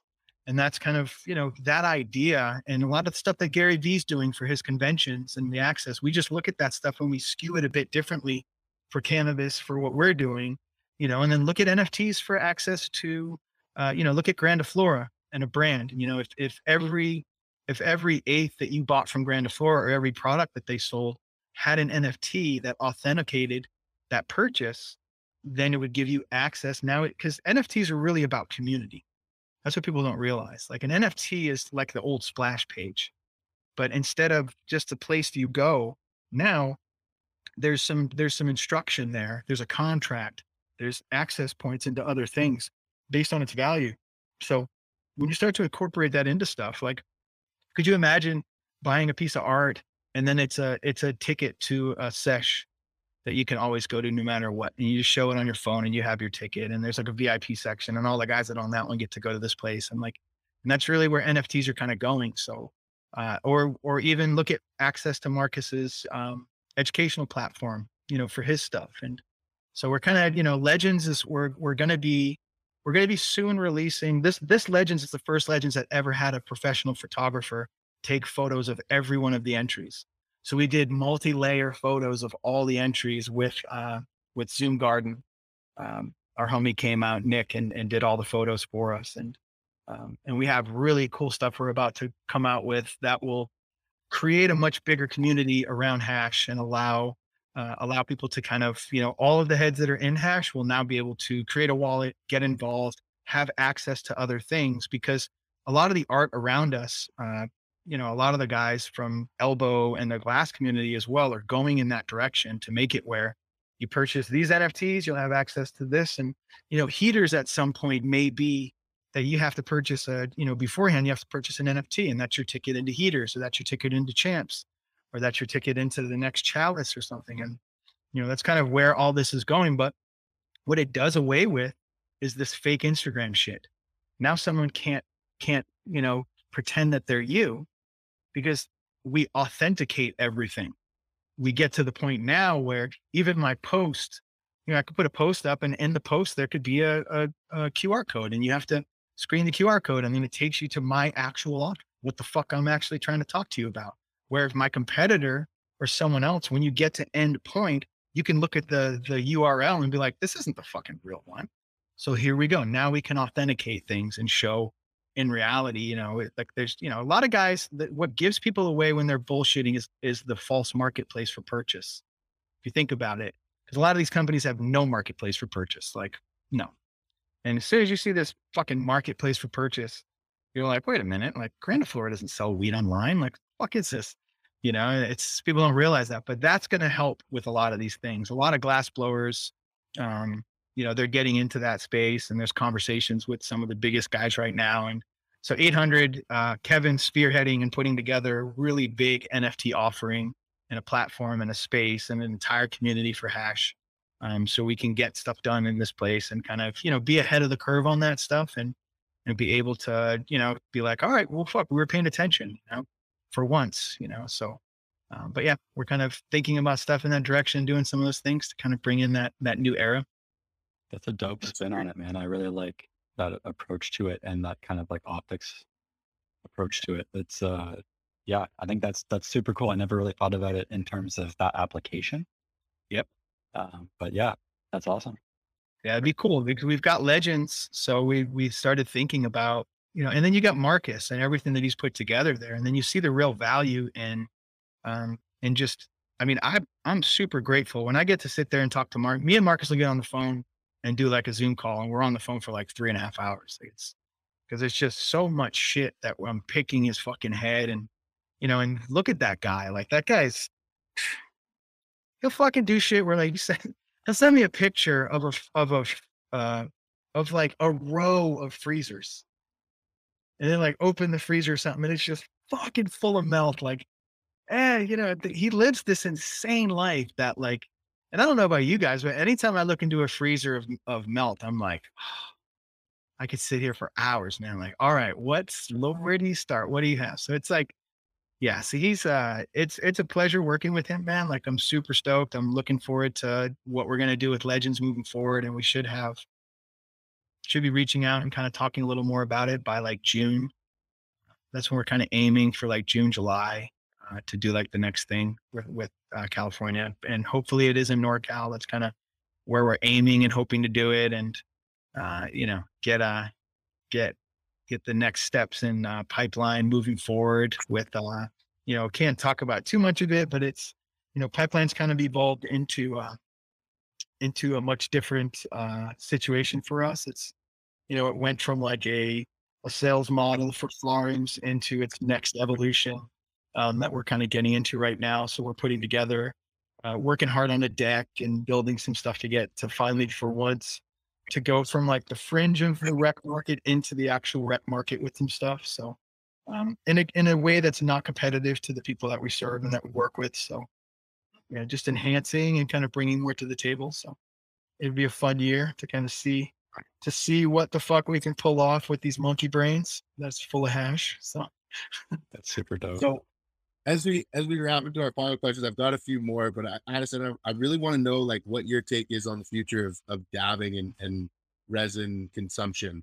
Um, do you think that we're going to see a, an explosion in the glass community and a more widely accepted, uh, you know, torch, or do you think that we're going to have to evolve our technology um, into something more acceptable, like like a Puffco or better? What, what are your thoughts in that in that area? No, no, I think that it's hash and glass does what it wants. It doesn't ask. It fucking just does what it likes, and it always has. Um, it's you know, glass artists are you know they're exactly that. They're artists, so they're not. You know, you could say the same thing about makers. You know, they're extraction artists. You know, and now you're wrangling fucking artists, and you're trying to predict what they do, and it's like it's a lot easier to just sit back and watch the show and enjoy it and allow it to kind of evolve. And I think that it's not going anywhere. It doesn't ask permission. It's never asked permission for shit. You know, it's it's like you wake up one morning and some glass blower's like, "Hey, fuck face, guess what? Marbles are cool now." And you're like, "What the fuck?" And like, you're like, "Wait, what?" And like, balls? There's balls in here? And like, you know, it's just fucking. It just it tells you what's going on. And, and someone tell me different. You know, someone fucking tell me that like, you know, there's some dude in an office somewhere that's gonna yeah, that's gonna tell us Exactly. Like we get high and look at these things for hours, man. Like there's, it's like, you know, you, you get into uh, just the evolution of this and, you know, what do I think is next? Um, I think like, you know, I think what you're going to see is uh, a lot more, um, you know, a lot more of the recyclers. That's, you know, things went to tubes and people like tubes and tubes were dope. And, you know everybody had a tube and and those were kind of like the popular thing and i think now it's kind of coming back if you look at like Puffco just introduced a brand new recycler and and these guys are just getting better and better and fucking better at it and i think it's um you know it, it went to like really small rigs for a minute you know and now things are kind of getting you know like bouncing out yeah they're kind of bouncing back up in size and some stuff like that and uh, you know it's really in terms of the concentrates, I don't think there's much further that you can go. Like nothing makes me vomit more in my mouth than some dude telling me that he's got the next big thing and concentrates. I'm like, all right, fucking Ronald. I'm cool with that. You know, fucking some weird ass shit that doesn't doesn't really do it for you, you know, where it's like, hey man, you know, the the the fucking gas engine is pretty is still pretty cool. You know, like you get behind the wheel of an AMG fucking 12 cylinder monster, like 800, 900 horsepower Brabus or something, and fucking take that thing sideways and, and then brake as quickly as they brake and and get on an on ramp at 120 fucking miles an hour and just run game like a monster and and and you know jump up hills like a killer and and feel the torque of those cars like that shit ain't going anywhere that's not going to go anywhere you're just going to refine it and make it better so i think that like when it comes to our shit and what we do you know and you go electric with what we do and you try to you know i see these different machines with the fucking this and that and like none of it as far as i'm concerned and and if you're honest and you're being truthful and you're not trying to sell your fucking product like none of it can touch quartz. Like you can't properly, nothing can fuck with a properly capped dab at the right temperature with, with, you know, with your shit correct. It's like, I don't, I don't like, uh, people are like, oh, I can take my Puffco in the car. Really? Like I can drive with my leg and, and take a fucking brain altering fucking like an exhale, like I'm gonna fly off the exit fucking dab in my car and it works. And it's like, you need one every fucking two and a half hours, maybe. And you get to where you're going and you're like, yeah, boy, you know, it's like, I don't need like the pot, like, no offense to anybody, but get the fuck out. Dude, like yeah, facts, facts, to get fuck yes. And I know some, I see so many people, and they're like, "Well, bro, have you tried the new with the fucking?" And it's like, really, really, like, have you fucking have you ever had your prostate milked? Like, what the fuck are we talking about here? Like, you don't need to. No, yeah, yeah, dude. And and then you see some shit too. Like I saw that shit with the, again, like you know, no offense to anybody, but yeah, what I love, what I love about the internet is that it always fucking wins. And like, you know, I saw some some people taking the new colored Puffcos and putting them in kilns, and then finding out that it's paint, and it's like, dude, what the fuck, man? At what point did you ever tell anybody when you were selling that thing initially that it's fucking coated in paint? Is anyone surprised? Yeah. Look, well, here's the thing. Like, I don't use Visine in one fucking eye. so I'm not going to half get high for convenience. Like, it doesn't, no. I, and here's the other thing, too.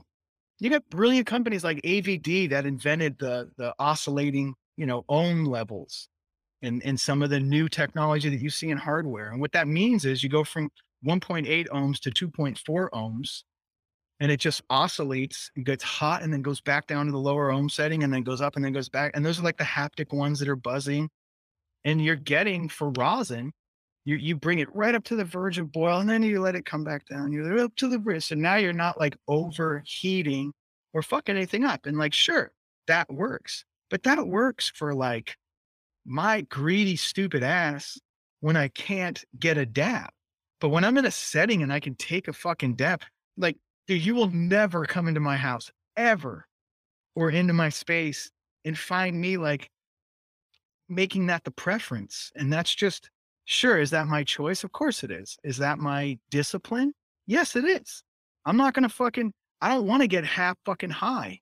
And, and, and another thing too is for me to take a dab that's proper in size, for me to really get that like that single fucking tier T-bowed out fucking even like I want to go there. I want to go there every time. And in order, and I, am going to take a dab before we get done, but and in order to get there, that's not getting me there.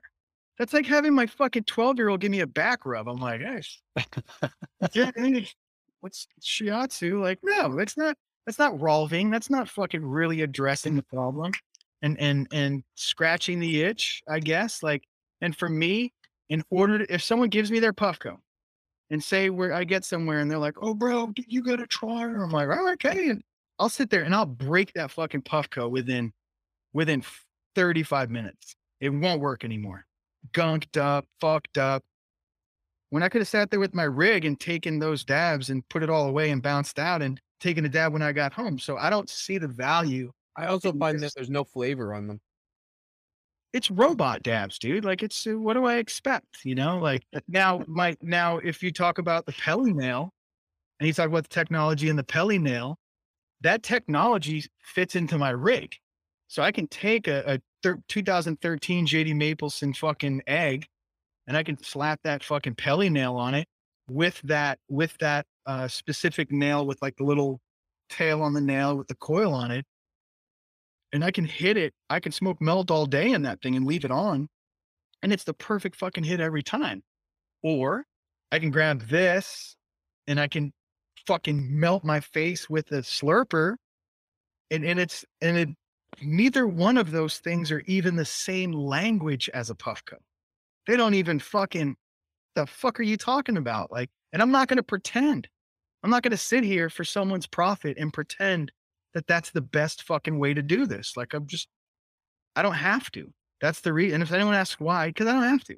I'm not beholden to anybody. I don't have to sit there and, you know, and if I post a video of, of me hitting some other rig, Deppe doesn't text me and be like, bro, what the fuck? And I know that there are some fucking dudes that are Puffco loyalists. If they get seen taking a picture of some other shit, they're getting a fucking text from some, hey, bro, what the fuck, man? It's like, no, go fuck yourself. That's some fanboy shit. So That's some fucking fanboy shit. Like that's I want to, I want to ask you about the flavor direction you see the solventless market heading, um, and and then maybe the cannabis market in general, and if they mirror each other or not. But you know, are there specific fruits or other flavor profiles that you're seeing that are gonna that you think will become more prom- prominent in the next few years?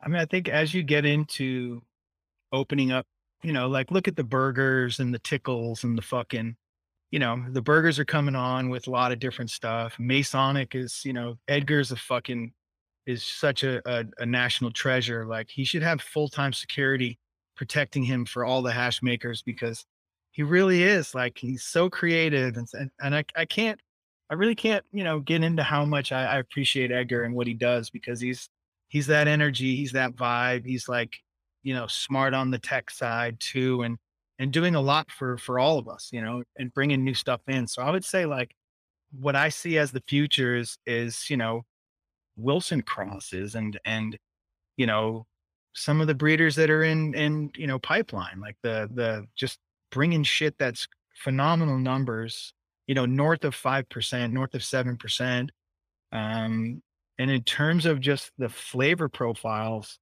uh you know we have these conversations on hash church sometimes about like what is a terpene?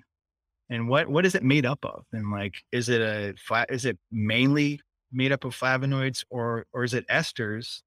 And you know esters are in their own group and category and like it's a little more complex and are they sesquiterpenes or monoterpenes? And and you start getting into like i love those conversations because you start to understand specifically subsets of flavor and subsets of scent and where they all come from and you know what is making skunk smell that way and what is what is making things turn purple and you know you start getting into all that because that's all the chemistry that's involved and and what's the compounds that are in the plant which all is accentuated and brought forward in hash production in solventless hash production specifically so um So Are thiols going to continue to be popular? what's that Are thiols just going to continue to get more and more popular? I think thiols are like, the, you know, that's like your beginner kind of, ooh, like, ooh, what's this? It's it's purple, Dave. It's fucking purple.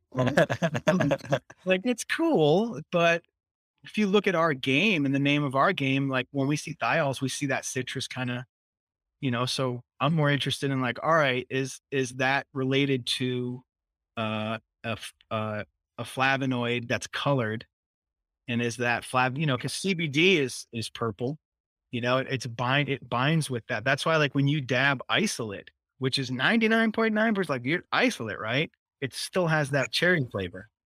It's because that flavonoid binds with that compound that with CBD and you you ain't getting them apart, dude. Like you don't so sometimes they're such you know, they're like that fucking song, like so happy together. Like they're best friends, man. They ain't never coming apart. And Mhm. I wonder sometimes if some if that's what's going on in some of these things, we're like with thiol, there's a, a certain flavonoid that binds with it. And it's like, you know, for us, it's like cocktail. Like we always see that citrus flavor with anything that's got that purple color. Look at lemon dog shit. Look at any of those fucking things, man. Look at like twins, which is that new one, and they're all citrusy. You know, they all have that to it. So science, if, if you pay close enough attention, you'll you'll hear what it's saying. You know, like you just gotta kind of, you know, not be so emotional. I wanted to, uh, I wanted to ask you about yields because you're, you know, through the pipeline and, and with 800 pound, you're connected with a, or pounds, you're connected with a lot of, uh, a lot of these breeders. Do you feel as though GMO has set a mark that can only be attained and hovered around, or do you feel there's more genetic potential for higher yields than that? Yeah, I mean, you think of what lends to the yield.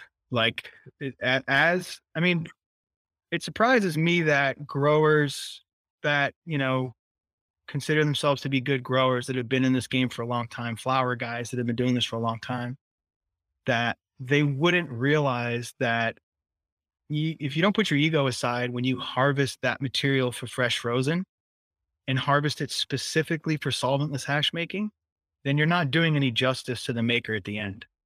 And that's that's a it's a real truth because and you could see it in test washers. You can you can take a crew that does harvest to flower and have them harvest the material the same way and then freeze it, right? Send that to a maker. And the maker's like, okay, I can work with it. You know, to work with it. You look at the yields. Then you go and you take that same crew and you educate them on what you do want and don't want to be in the bag as it's getting frozen before it's getting prepared to go or as it's being bucked. And once you do that, you could get a 25% higher yield, a full a full percentage point in in your yield because you taught that crew on what the threshold of what's necessary and what's not necessary in this finished product and how it should be prepared and how it should be stored and how it should be transported. And all those things matter.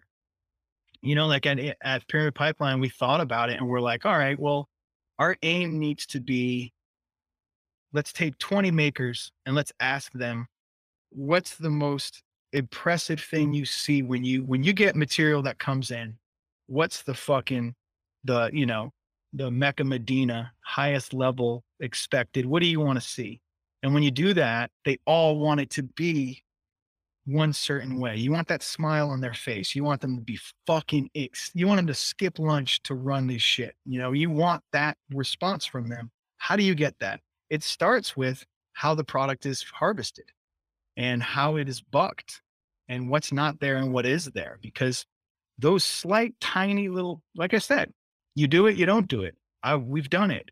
We've looked at it go from a a you know a four percent down to a three percent, down to a two point nine percent, because from the you know we supervise the capture on the test wash, but didn't supervise the capture on the the you know 100 pounds that got sold.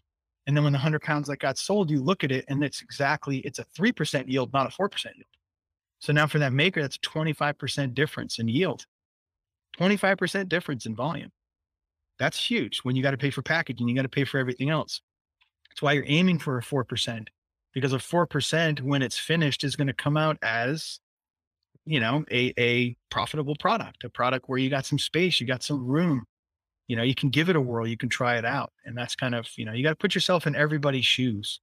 And you know, when you're when you're in the farmer's shoes, where are you at? What does the farmer want? When you're in the breeder's shoes, what does the breeder want?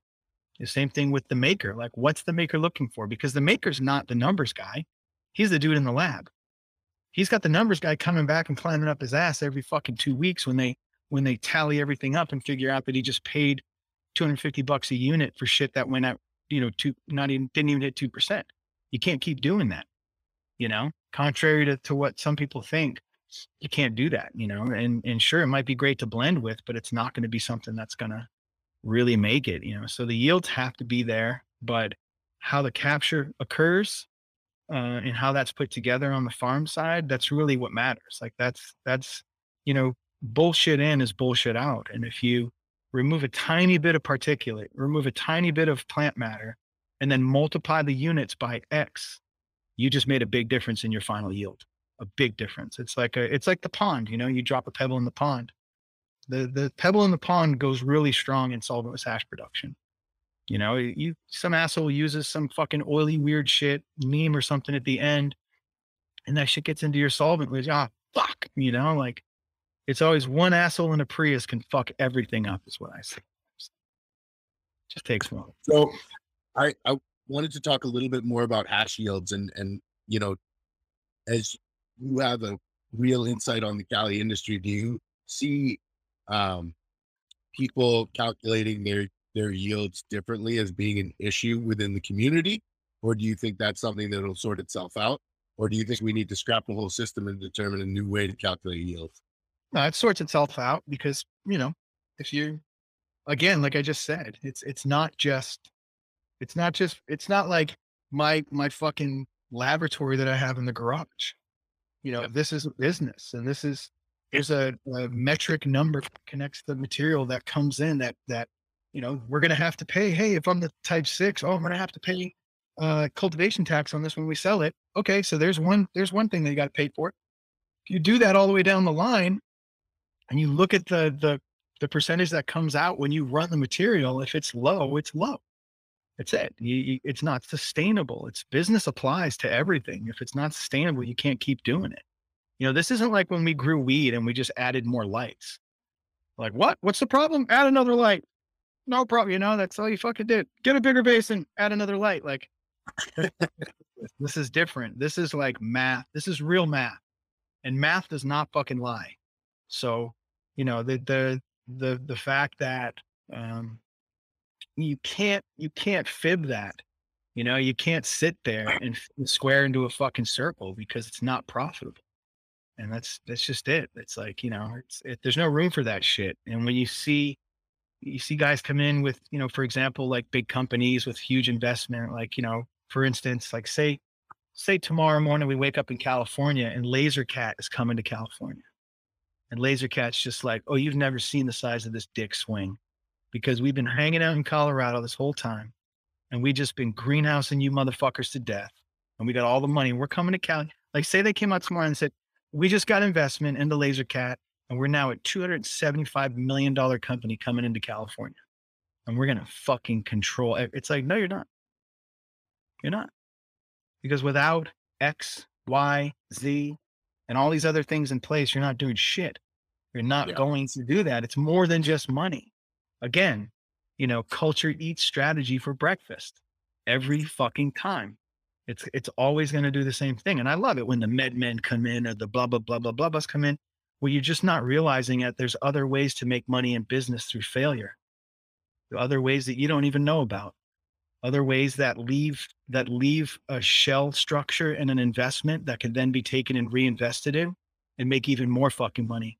There's shit going on in business that we haven't even wrapped our heads around that looks like failure, but it's actually fucking someone's profiting and they don't care. They just use your playground to, yeah. to fuck around and do their shit.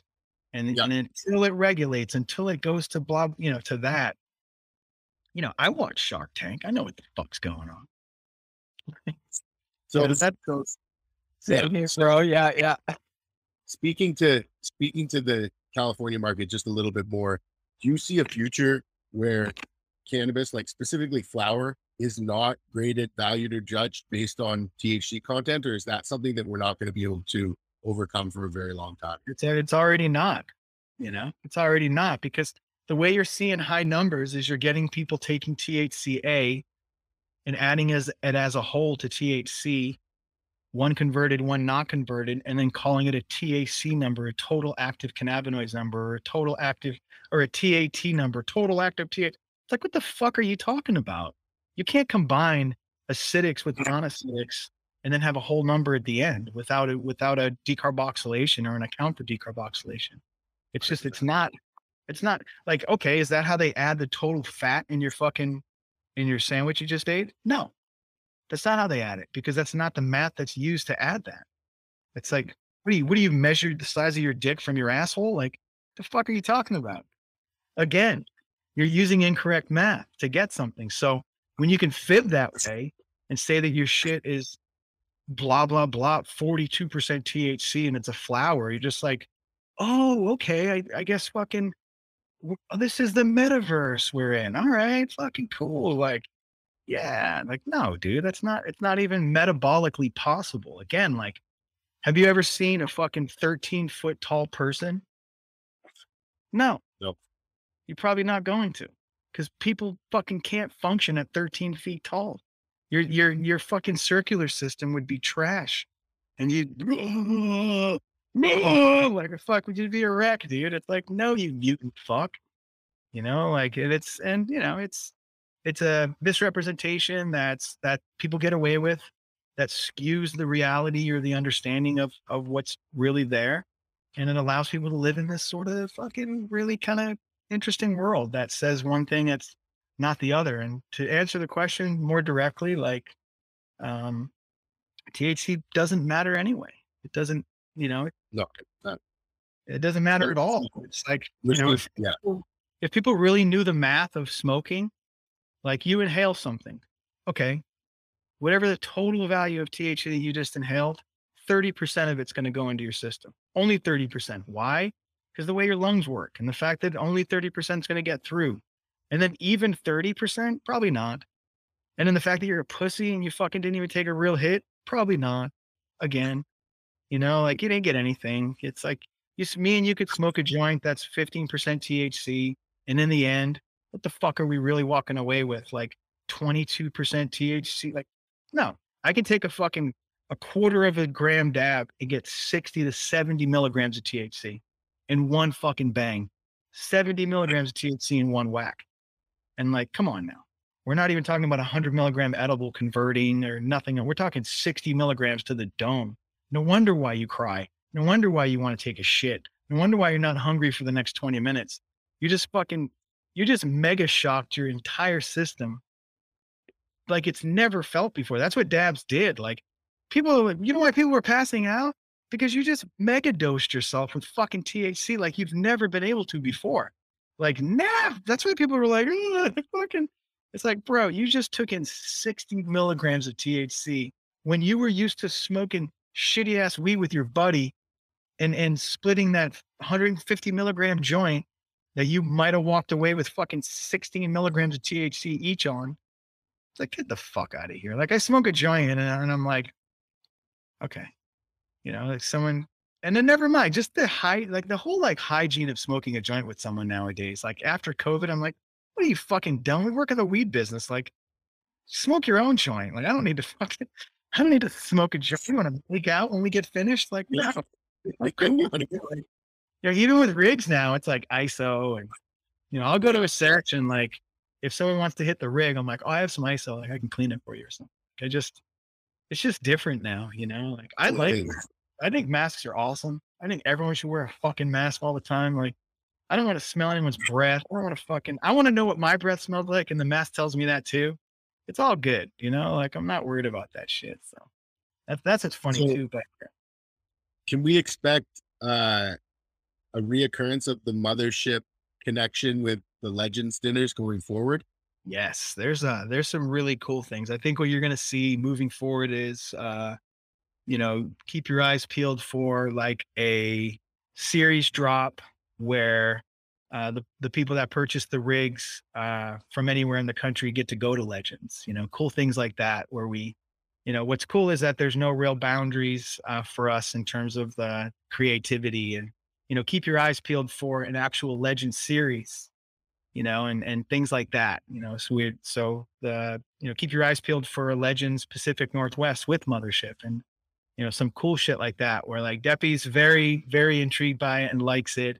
Um, he's way into it. He's he loves hash culture and it's a for him the the the big selling point to him I think is always going to be, you know, come smoke hash and hang out and and then the when you look at the business component and the business part of it, as long as we figure it out correctly, then we're making sure that the right people are coming to the event that have focus on the glass that want to get it and we can enhance that experience whether it's through nfts or um, just through you know presenting the glass online beforehand and bringing people's attention to it drawing in the people that are purchasing and then those people getting an actual pass to legends um, and us incorporating mothership that way um, but yeah i think uh, you'll continue to see that you'll continue to see uh, you know, Wookerson and other artists and continue to, you know, to see um, a lot of different makers. I mean, for us, there's well over, you know, a hundred viable makers that are just solventless guys in California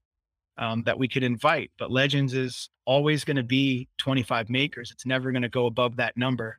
Um, and there's a reason for that because we're dealing with a highly intoxicating product that can take away your senses and alter your senses and make it really hard to figure out what is the best. And and if you add too many of those to the mix, it's all for what? Like you're, you know, you thought you made it better, you just made it worse. You made it where it's really fucking hard to give your opinion. If you look at Ego Clash, it's successful for the fact that like you're spending four and a half to six hours judging hash.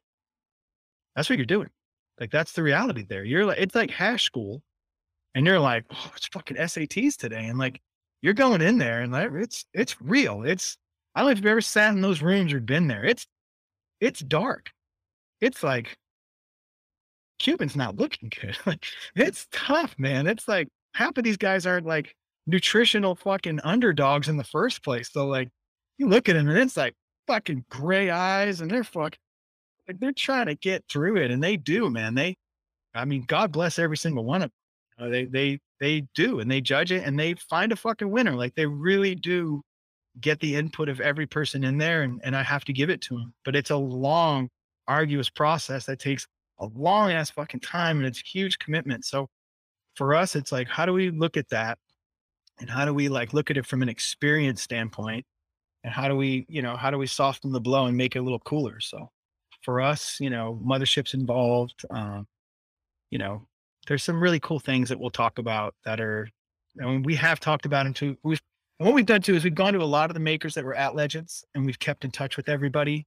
Um, and we've communicated a ton and really opened up a, a community of conversation with these guys to figure out like what did you like the most and what could we do better on how do we fuck up and you know what did we do wrong and i haven't, you know we did a full con ops like you know concept of operations after the event where we sat down and really downloaded a ton of information individually like i did my own con ops kevin did his own and then we came together and fucking pushed all that data together and said oh fuck yeah we got a lot here and then you know, went back to Marcus and sat down and talked about, okay, in a perfect world, how can we fix some of these things? And what would our, you know, where where did we fuck up in your eyes on this? And how did you fuck up in our eyes on this? And we all kind of put everything on the table. And that's it's that sort of like openness and honesty that's going to evolve that.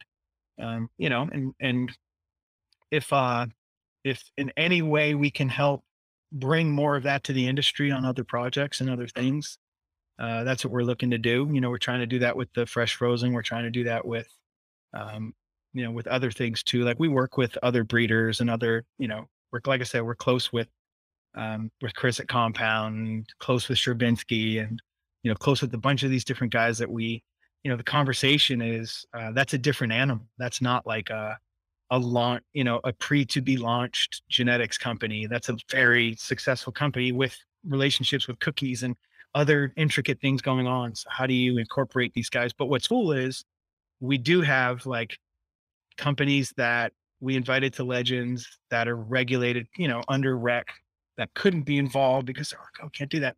But they're coming back to us and being like, all right, how do we how do we get involved in in the next one? How do we so it's uh there's a lot of value there. Um and I think, you know, I, I honestly think that like uh within the next couple of years, what we're hoping to do is create an even bigger uh, an even bigger environment uh, so that we can have maybe you know throw like a larger hash festival that's really celebrates hash and celebrates glass celebrates glass and brings in all of our friends from the glass world and all of our friends from hash culture and hash production and and then that way we can have a festival or something a multi-day event that's fully regulated that allows papas and all all these companies to really come in and, and have a booth that showcases their hash production and and we can have a, a pub crawl kind of a contest for any ent- any person that comes to the event that can purchase hash from these using non-storefront sales licenses and and really create like a big event and then be able to if it's multiple days you know maybe on the first night we go to tim and and and jana and we do like secret session the first night and then you know, the second night we do the Legends of Hash dinner, all the makers are there. But then the second night uh, at your event, the the end of your event, you actually have your award ceremony for whoever won the hash event amongst the public, and the general public gets to vote. So there's ways that you can kind of enhance this idea and bring it to a larger platform, and and let let some people that don't know much about hash or about legends show them a stairway to get to that place and show them kind of a you know like hey here's what the regulated hash market looks like and here's you know i, I i'm a big i'm not a big fan of putting music with any of this. I don't think that's the smartest thing to do. I think the music industry is a lot like uh you know it's like fucking butcher shops.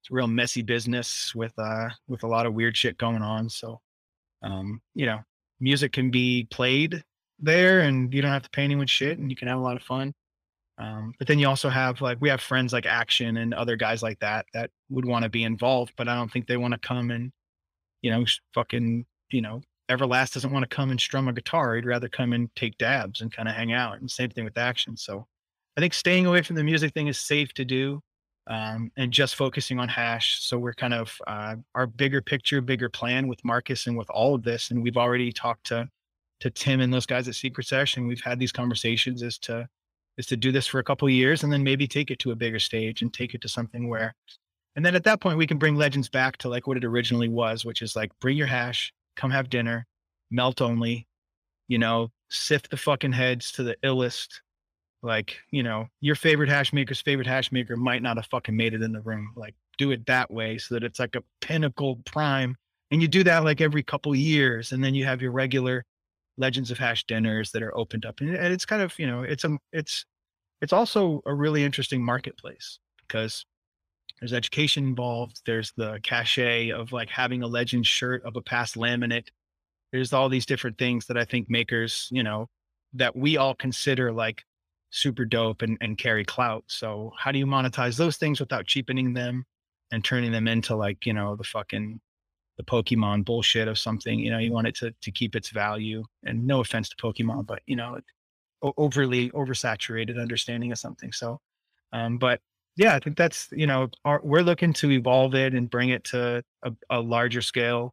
We're looking to you know to let Marcus monetize it and make money. And of course, we're always like we're always looking to make money because we have to make a living. But like you know, you can. I've always said like you can. I think it's a quote from uh, I don't know who the fuck it's a quote from, but it's like make a living while you make a difference, you know, and, and everything you do, you kind of keep it in that lane and like no one can say shit to you. But yeah, it's it's that's that's my my thought. I need to take a nap.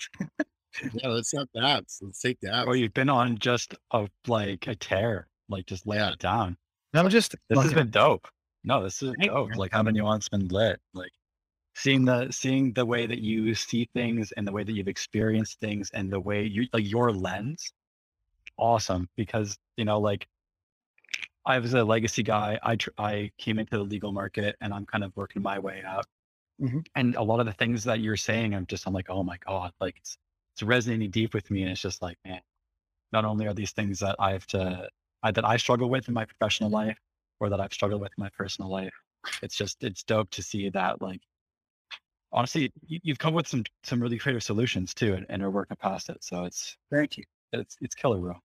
Yeah, it's like ha- hash hash is a tribe. Act accordingly is kind of what it comes down to.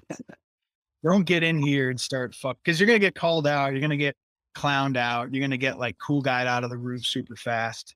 But there's room for everybody. It's you know, it's I, I love when you go to an event and you see like super fucking, you know, Mikey likes it or some crazy fucking heady boy with a with a fucking insane buck, and then some random kid just walks up and is like, "Can I have a dab?" And they're like, "Yeah, come here, fucking." And this kid's hitting a fucking two hundred fifty thousand dollar piece of glass, and and like that's community. That's like this tribe, you know, that protects its its young and kind of sticks together and and like I love that part about it, and I see it in that way because I it's always that way. It's always for me. It's like, you know, your friends have these magic tokens that they hand to each other, and the magic tokens are what they made. And it's like you'll get into a room and someone's like, and you're like, what the fuck? And, oh, God. and then, you know, it's like me and Kevin went to 710 uh, on Monday. We had some meetings with Brad for some stuff that we were talking with them about. And it was great. Like Skelly was there, Brad was there. We sat down and it's fucking nuts, dude. Like you walk through this like fucking Madison Avenue office setting of glass and every room has a fucking, you know, the 710 rug and a neon thing. And you're going through marketing and you're going through all this and you get into the back and you sit into this room. And it was a fucking great feeling because it's like we're sitting in, we're sitting in the office and we're conducting business how we conduct business. And we have a meeting to discuss a product that we're, we're bringing in from an international, you know, licensing deal. But as soon as we get done talking business, there's dab rights on the table and there's, you know, beautiful pieces of glass and we're talking and we take some dabs and Brad's like, oh, look at these new ones. And, you know, we're dabbing Randy Watson and fucking next thing you know, it's like, oh, we got this Q-tips thing that could fucking see your hand and it opens up. He puts key. I'm like, fuck. And, and then they made, they made this. This is crazy. They created this. So check this out. So this is a stain pen that's oil. That's and it has ISO in it. And then these pads attach to the bottom and you squeeze it and ISO comes out. And then you can use it to like get dab stains out of your clothing. You're fun it. Yeah, you're- Oh, that is awesome. yeah, like cool shit, you know, just inventing cool. So they got an accessories line that they're coming out with now. Um, but just getting to go there and getting to see this and then, you know, leaving there and going out, you know, they're in the Mercedes Benz building in fucking Beverly Hills. And like you leave there and you walk out of that place and you're just like, wow, that's our industry. This is where we are. Specifically hash. This is where our community is. And there's cool fucking people that love this this hair, you know, this whole this whole culture so much that that's where their head is. And they and they have so much leeway in their company that the numbers guy needs to shut the fuck up because we just made a fucking an, an oil stain pen. Okay, like calm down, numbers guy. This is gonna work. Like that's that's mm. that's us winning collectively as a, as a team. You know, as a community. That's all of us winning. And like, you know, our our fucking community isn't isn't dried flour in mylar bags. Like it's not it's not like bait and switch packaging. That's not our fucking industry. You know, like the post I made the other day, like the nail tells you everything that the fucking grower didn't. Like this shit is so provable to the point where like I can look at the nail afterward and no matter what my brain told me, that nail's not going to lie to me. I, yeah, sure, I may recognize that I hit it at too high of a heat and I need to calm down a bit and change my temps, you know, all these things, but like it doesn't lie. And like it's a very honest industry that we're in. Our, our sector of the industry, I figure, I consider it to be like it's the most coveted part. It's the it's the still pure protected part, you know, because the breeders breeding mostly for flower and for that other end of the industry. But now we're showing them that like, hey, there's value here too. And you can diversify your offering by by providing stuff for us as well. And then look at all this does. And then never mind if you look at data right now, the whole vacuum that that dab, you know, so you got so the way they categorize all this in terms of commerce is they look at it and they say the the concentrate market, right? But a percentage of the concentrate market is dabbable and a percentage of the concentrate market is like vapor. Okay. When you look at that market over the last year or two years, there's a huge dip in vapor because distillate went away in a sense. But when you look now and you see what's regaining the most strength in the market, two things rosin fucking uh rosin pre-rolls and rosin fucking dabble and rosin vape pens.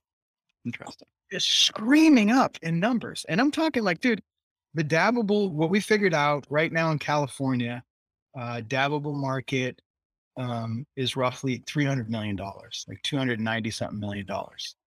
So of that, what percentage of it is rosin? And when you look at that, you're, you're at about 94, 95 million, close to like 100 million dollars just in, in solventless sales. And looks really good.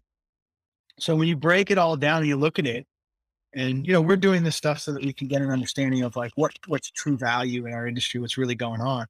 It makes it tough sometimes because some of these data guys, they're skewing the data in a certain way to benefit their customer. Um, because the customer's taking the data and presenting it to investors to get more money. And if you can make it look like one thing, then you can obviously get it. So when you really look at the true data, uh, those numbers could be a little different than what we're talking about. It could be even less, you know, it could be maybe 50 to 60 million or something like that instead of 90 something million. So, but still, we're talking about a lot of money and trends, like what's happening in there. And if, and if you're seeing way more business come back from solventless now, then you need more inputs. You need better inputs and you need a better supply chain to be able to, to get that stuff going. And the one thing we're never going to get rid of is bullshitters. The one thing we're never going to get rid of is like hucksters and charlatans and, and liars and all that shit. But I like where we're at because there's truth in what we do. You can't fudge these numbers. You can't bullshit this stuff, you know? And there's a lot of bullshit in a lot of other ends of our industry. So, you know, it's like, I don't know. If if someone I respect tells me that this hash that they hand me is good and I know it's trash, I'm done respecting that person. I'm like, huh, okay, well, cool. They, you found your number. I'm like, you found your number, dog. Like, cool. Yeah. Right. I got you. Like, I got you. Or somebody hit, yeah, hundred percent. What are you having on right now? Me?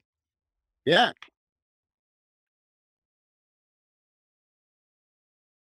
Other way. Rolling heads. Woo. Nice. I like the wood grain. That looks Yeah, beautiful. those are nice. This is what I was dabbing on last night. I think I posted a video of it. I took uh I took Frosties, um, Papas, and another one. And then those are here. Just some, Oh, some big flags from yesterday. and we'll see what happens with those later. are you exclusively smoking uh hat hash like those flags off uh your e-nail and then Yeah. you smoke rosin off your rigs? Yeah. Yeah, I won't I won't smoke melt in a in a slurper. Yeah, no, that makes sense. Makes sense. it's just it's not i don't i mean personally i just don't think it's you know the best way for me to consume it um Yeah. like my favorite thing on a slurper no not even kidding what i think is the best is like some fresh diamonds from diamond baron of like weird shit that dave will make um be straight bho like no i have no problem with it um, I was just gonna ask that if you're done with BHO, if you're still dabbing BHO. not at all. I mean, it's it's uh, it just depends, man. It's like it it's it's all it's all an input. It's like you know, protein's protein, and you know, you might have a favorite one, but it's still just protein. And I look at it as like, uh, if I want to get fucking roasted, like if I'm looking if I'm looking to like forget where they touched me. Um, I'm going for BHO, you know, like that's what I'm going for. But you know, diamonds with some salt. You know, my buddy owns, uh, and we work really closely with Holy Water. So, um, you know, he'll send me some shit sometimes that's just fucking beautiful, That tech is super cool. dude. Or I'll run into like, you know, the guys from like Paper Planes, and they give me some cheap ass fucking, you know, Kyle will give me like this cheap ass uh shatter, and it'll be like an OG shatter, and I'll dab that and be like, fuck yeah. So like, it doesn't matter. It's just you know, uh, some of my favorite stuff now is even like one of my favorites is uh, Secret Society Hash Co. out of Vegas. They're not even Cali kids. They have like, and the reason for that and the reason I love it is because you've got guys who are hunting strains from the Colorado market, the California market, and the the New Mexico market, and so you see different genetics in there. So you know if you're able to get stuff from Vegas, if you're able to get stuff from um, Los Angeles, if you're able to get stuff from Colorado, what you're really getting is different cultivars that are popular in those regions. So you can expand what you're trying and get into it. So I've been really liking the, the liking their stuff. I love Taylor's stuff from T Beazle, like his shit, like lemon kombucha and some of the new stuff's fucking crazy. From like Little Lake Valley Seed Co. One of my favorites is resin. You know, Alex Poofer is like one of my one of my best friends, and he's in town here, and he'll come through with some 90U of like sour diesel, like their reserve stuff, which is I'm and I'll I'll be honest, like I'm not one of those guys who's gonna pretend that like a full spec is is my favorite. Like I like 90 120. Like that's my favorite. It just happens to have like better flavor, better taste, and um and it's kind of bougie, but it is, you know, once you get to understand, you get to understand like what the cream really is. Um 90 120 tends to if you if you make run, if you every time you make a run, if you took a little bit of the 90 120 and you put it together and put it aside, and then full spec everything and kept doing that and then was letting everyone try everything, everyone would go towards the 9120. There's no, you know, it's it's just prime. It's just for heads and everything else. It just has a better flavor. But if you have a sustainable business, can you really do that? You know, and, and if you're not etching out a greater margin or sorry, etching out a margin for that stuff, then you're taking away from your bulk on your other side. So you got to. I want to talk about that a little bit. Yes, sir. I want to talk about that, and I want to see, you know, what innovation are you seeing on utilizing the off bags? You know, the the undesirable microns and set compresses in the market. Are you seeing any really outstanding innovation where where makers are are turning you know what would be something that would be of low value and, and you know referred to as food grade in our industry into something that they can they can turn into a higher value product? Yeah like my hat goes off to 710 and to Pappas for you know introducing strain specific edibles. And that's a great way to to pass on um you know that material uh, and make sure like you know the the the tail to nose theory and concept of ancestral living is applied to cannabis as well and like you're using every fucking thing you got there and like when you go ahead and and now like dude i was blown away like even being you know being associated with chiba chews and, and green hornets and you know they're not at a place yet where they're offering a solventless specific strain specific solventless edible in california but when I tried, you know, Brad sent us the 710 labs ones. I ate all I ate all 100 milligrams in like five minutes.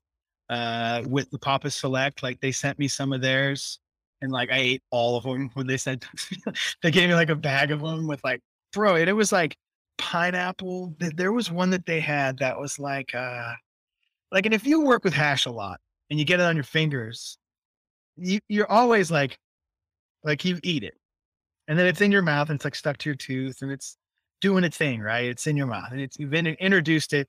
You've introduced a non-water soluble compound into a water soluble situation, right? And that's really what you did. But it kind of floats around and you can taste it. And certain strains like, you know, like fucking pineapple kush and different things like that are very affy and have a lot of flavor to them. What these guys are doing is they're taking flavoring and pairing it with that flavor and finding the perfect place with the fruit flavor, the pectin fruit flavor, because a lot of these are like all pectin, no gelatin.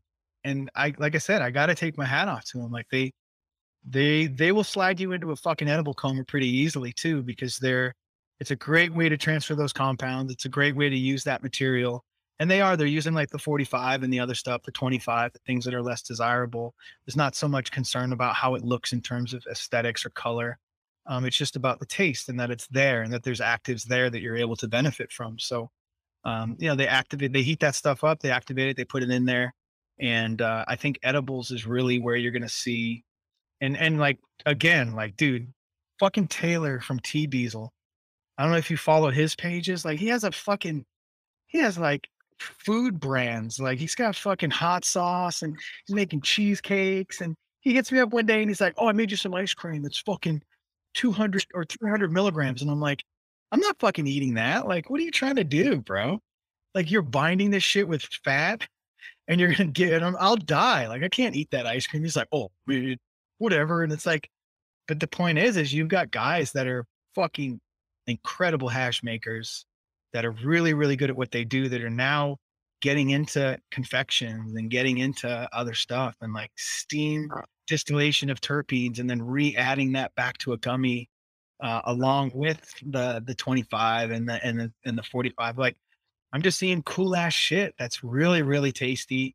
Um, my least favorite thing that I'm seeing, like my least my least favorite thing that i'm seeing and, and i said it before is like the fucking dude who is like MJ BizConning you, and he's he's telling you about the new bro. Right now, we got a product we're working on, and that's like, and that's usually the last time I ever hear about it too, which is cool. You know, like bro, you know, we're gonna change the whole industry. I'm like, oh yeah, cool. Um, but what I love about the rosin stuff and the edibles is that it hasn't been that way. It's really honest.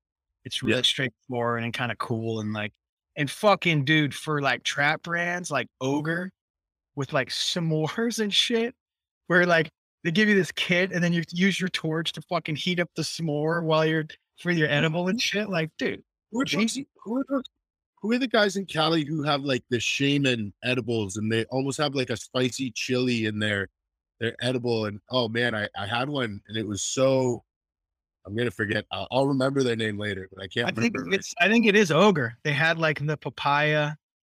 Yeah, but it, there was like little. Oh man, it was it was Yeah, yeah. like so good. I think I that might have been that man. I was so That's impressed so by that. They they did it. I think there was um there's a couple different ones, man, that are really just getting creative. And then the other thing too is like caps.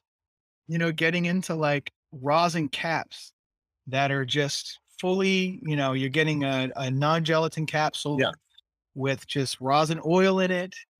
And you know, a lot of people are are really digging that too because you are getting a full spectrum. Some of those guys are taking full micron runs, uh, you know, then putting it into the into the uh, the oven, getting it to turn to a jelly, and then you know s- s- siphoning off it, siphoning off, and then getting that to go into like you know sometimes a coconut oil or something. A lot of guys are kind of moving away from the coconut oil into some other different seed oils that are kind of interesting. But um, Nicky T posted a thing the other day about another oil that was like a different one. But um, yeah, just seeing like cool, cool Todd's shit. always hemp seed oil. Todd's always like, it's hemp seed oil. It's the it's the best thing to to use. And and I've been I've been in his kitchen for for that lecture and loved every. It's good for your beard. Yeah. Oh, for sure. So I'm, Uh, I'm gonna mute for a second while I heat this thing up because I don't want to do it. So I don't know if you guys are like, you know, sponsor or something, but I'll do this and Oh, then yeah, no. Get dabbed up. Yeah. gonna do. I guess we're putting you on the spot so you don't have breaks to, to take your dab. I got you. I'll mute you. You'll mute me. Okay, perfect. Thank you. So No, I think it's a, a really cool perspective to see from from somebody who touches a lot of hash makers. So I think that that's really cool, cool uh, perspective on the Cali market for sure. So uh, go ahead. I'm I'm very excited to get Van Gyptian on on the uh, I think it's the 16th if I'm remembering correctly, and talk more about that. He's been changing the game up here in Canada with those hash cones. Um, and he's been utilizing a lot of those off microns and creating some really cool products. So I'm I'm really excited to have him on and, and chat with him. I think uh more and more people are gonna get to know him and and uh you know he's gonna make a pretty big impact on the market. So I'm pretty excited to have him on and and talk about that because I think he's one of the guys who's doing unique stuff in, in a way that is kind of an homage to what was done 10 11 years ago by guys like marcus um, but is being curated in a way in the canadian space that is resonating really well with big like with heads with with legacy consumers. I mean i smoke minimal amounts of flour um, but smoking those hash wraps is an absolute delight. Um, it's super smooth. You know you can take it all the way down and and uh i i mean i got one i immediately wanted more. And so uh i i get what the hype is about there. And i i'm super excited to have uh have the egyptian on and and really excited to to chat with him big dab big dab time i could take it all I love how you stand up to dab. It's like you you get ready. to know you're gonna get you're gonna get your ass kicked and sit back down. Well, I always breathe too. I'm like, it's like yoga. yeah you can't bend over like ready for a dab, and they're not breathing, and I'm like, dude, how do you expect to take a big dab if you're not like? Jason, you hear that? Breath control. I I guess I gotta well I at least I lift it to me. I mean what I found is if I ever tried to like come down to a table to do a dab, you can't really, you know, breathe into it. So you wanna you wanna lift the piece up. If it's not too expensive, I'll lift it up. If it's over twenty thousand dollars, I'll probably leave it up. It all breaks at some point. I hope not, bro. I fucking hope not. Not say that again, please. well, eventually, at some point in time.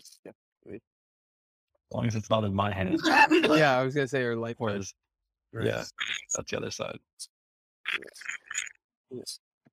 You've got a Wednesday show coming up too. Yeah, we're talking to This George week? Super stoked about that. Backwash Tech. Let me go down the rabbit hole with George. We uh he runs LA Family Farms. So he does uh true single source in-house processing and and is giving out a lot of tech to a lot of homies. The Egyptian being one of them. And uh so yeah, we're super stoked to have George on on Wednesday. What's Sunday? Is Sunday uh Papa Select? Oh, what's that? Check. No, I was just asking Brian. We've got I uh don't know. I'll have to look.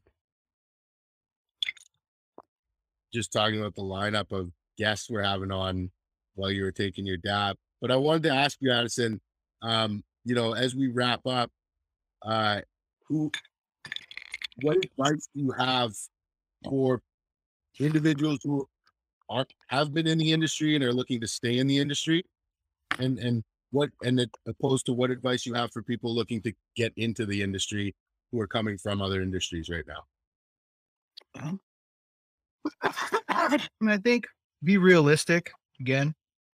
You know, like just because you have access to somebody and you can reach out to them doesn't mean that it's their responsibility to to open doors for you and you know give you an opportunity. I think it's you know it's everyone wants everything right away. You think why TikTok became so popular is because they figured out a way to make a video get fucking 40,000 views in 40 seconds and and make the person think that they're the most popular person in the world. So, um, one thing is be realistic. You know, understand that the people you might be talking to, or the people that you're talking to that are successful at this, the the the odds against them, and the the prize that they had in front of them, uh, wasn't always the same thing. And the the the restrictions and the the ramifications for what they do hasn't always been the same thing. So, the the odds have changed. Um, the goalposts have moved and some of these people are still fucking here you know they're still doing it they've adjusted to it you know they've taken um you know nietzsche's fucking uh quote to the next level that the only constant is change and you know it hasn't taken them off and what's amazing about it what i think's really cool is that you're talking about mavericks you know so when people are reaching out and they're they're dming people online and they're like hey i got a question for you just remember too that those people own consulting companies and they make money by answering questions. So, you know, the way you present yourself and with respect and and and you know, and a lot of people are good at it and because I see it all the time. But just remember that that like the information that you're getting or asking for for free is how that person puts oil on their nail or you know pays their rent. So, you know, be be kind and and nice and be realistic, of course, put yourself in that position what you would how you would be. Um but really like you know just whatever you know understand yourself and know what you're good at. We're all good at different stuff.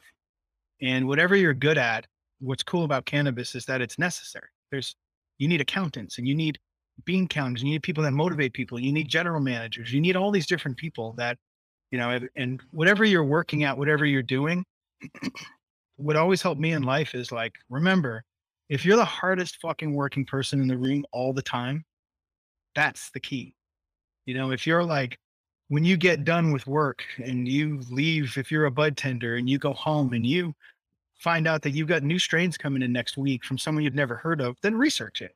Get educate yourself on things and be the most knowledgeable, hardest working person in the and be humble and and you know bring all that stuff to the table. That's that's how you get a job is by being like a good candidate and not fucking, you know, being a, a rumor mill and all these other fucking things. And like, be observant, like look around and see what other people they're doing that's not working and don't do that shit, you know, and, and be honest. And, but yeah, I mean, I think that, uh, uh, just don't be afraid to ask, like a closed mouth does not get fed, but don't run in there just, you know, you know, some people try to like, uh, get somebody's attention in the, in the wrong way and then it's like, oh, I'm just fucking around, bro. And it's like, all right, well, okay, you know. So, but I think there's a lot of opportunity. I think there's a ton of uh, a ton of different jobs that people can get into and be patient and understand that, you know, y- you may want to be the extractor or the guy, the top guy,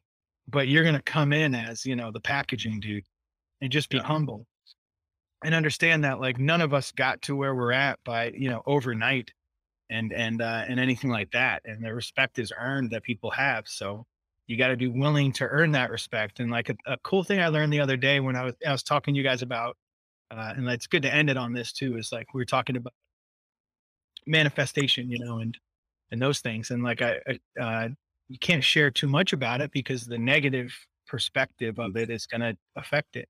But the other thing is, is that, and I posted about this, that like you have to envision yourself doing that work. Yeah. you can't just envision yourself and and picture all these great things in your life because the next question is going to be why do you deserve that? And the answer always to why you deserve it is all the fucking hard work you did to get it.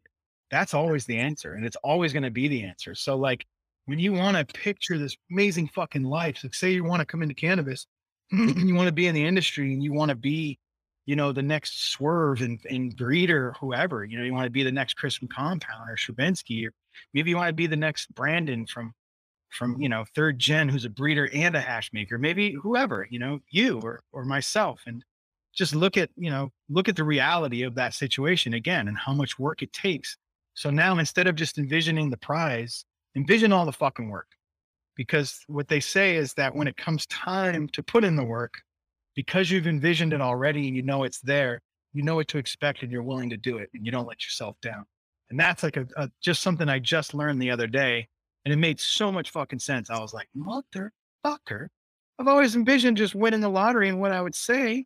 I never even envisioned myself walking into the fucking store and buying the ticket. Like, you know, like you gotta the whole picture. The universe wants to hear that whole fucking story so that it can put the punctuation on it. So Yep. Wow. That's awesome. How can people find you? Where where's 800, 800 pounds mantra? Like, is that dot com? yeah, you can go to 800poundsmantra.com. You can go to pyramidpipeline.com. Uh, you can go to Instagram at Pyramid Pipeline or 800 Pounds Mantra. Uh, if you want to look at the stupid shit that I'm doing, you can go to Terphova on Instagram, or you can go to Kevin's Instagram, which is Kevin Lives Life. Uh, and then Kevin also has a, Kev, a photography one. Kevin Shoots Life. uh, and, cool. and if you get a chance, this uh, if I'm going to promote anything, Kevin made some NFTs that are kind of cool. Uh, he put those out. So if you get a chance, go take a look at uh, Kev's NFTs and maybe grab one of those and support him. Um, but yeah, that I'm doing that, right? He did that. yeah, yeah, yeah, yeah. It was super. Oh. Dope. That's awesome. Addison, thank you so much for your time, man. I appreciate it. I appreciate all the insight. Much I- I- appreciate you. I can't say enough. Thank you, man. I, I I- I really enjoyed this time. Thank you guys. Now that all the pressure's off, I'm going to take a regular dab and I'll get to do some stuff. So Yeah, yeah. Go. I will ripper. All right. thank you guys. I- for that. Much love, man. Thanks again. Appreciate you guys. Be well. Thanks again for tuning in, everybody.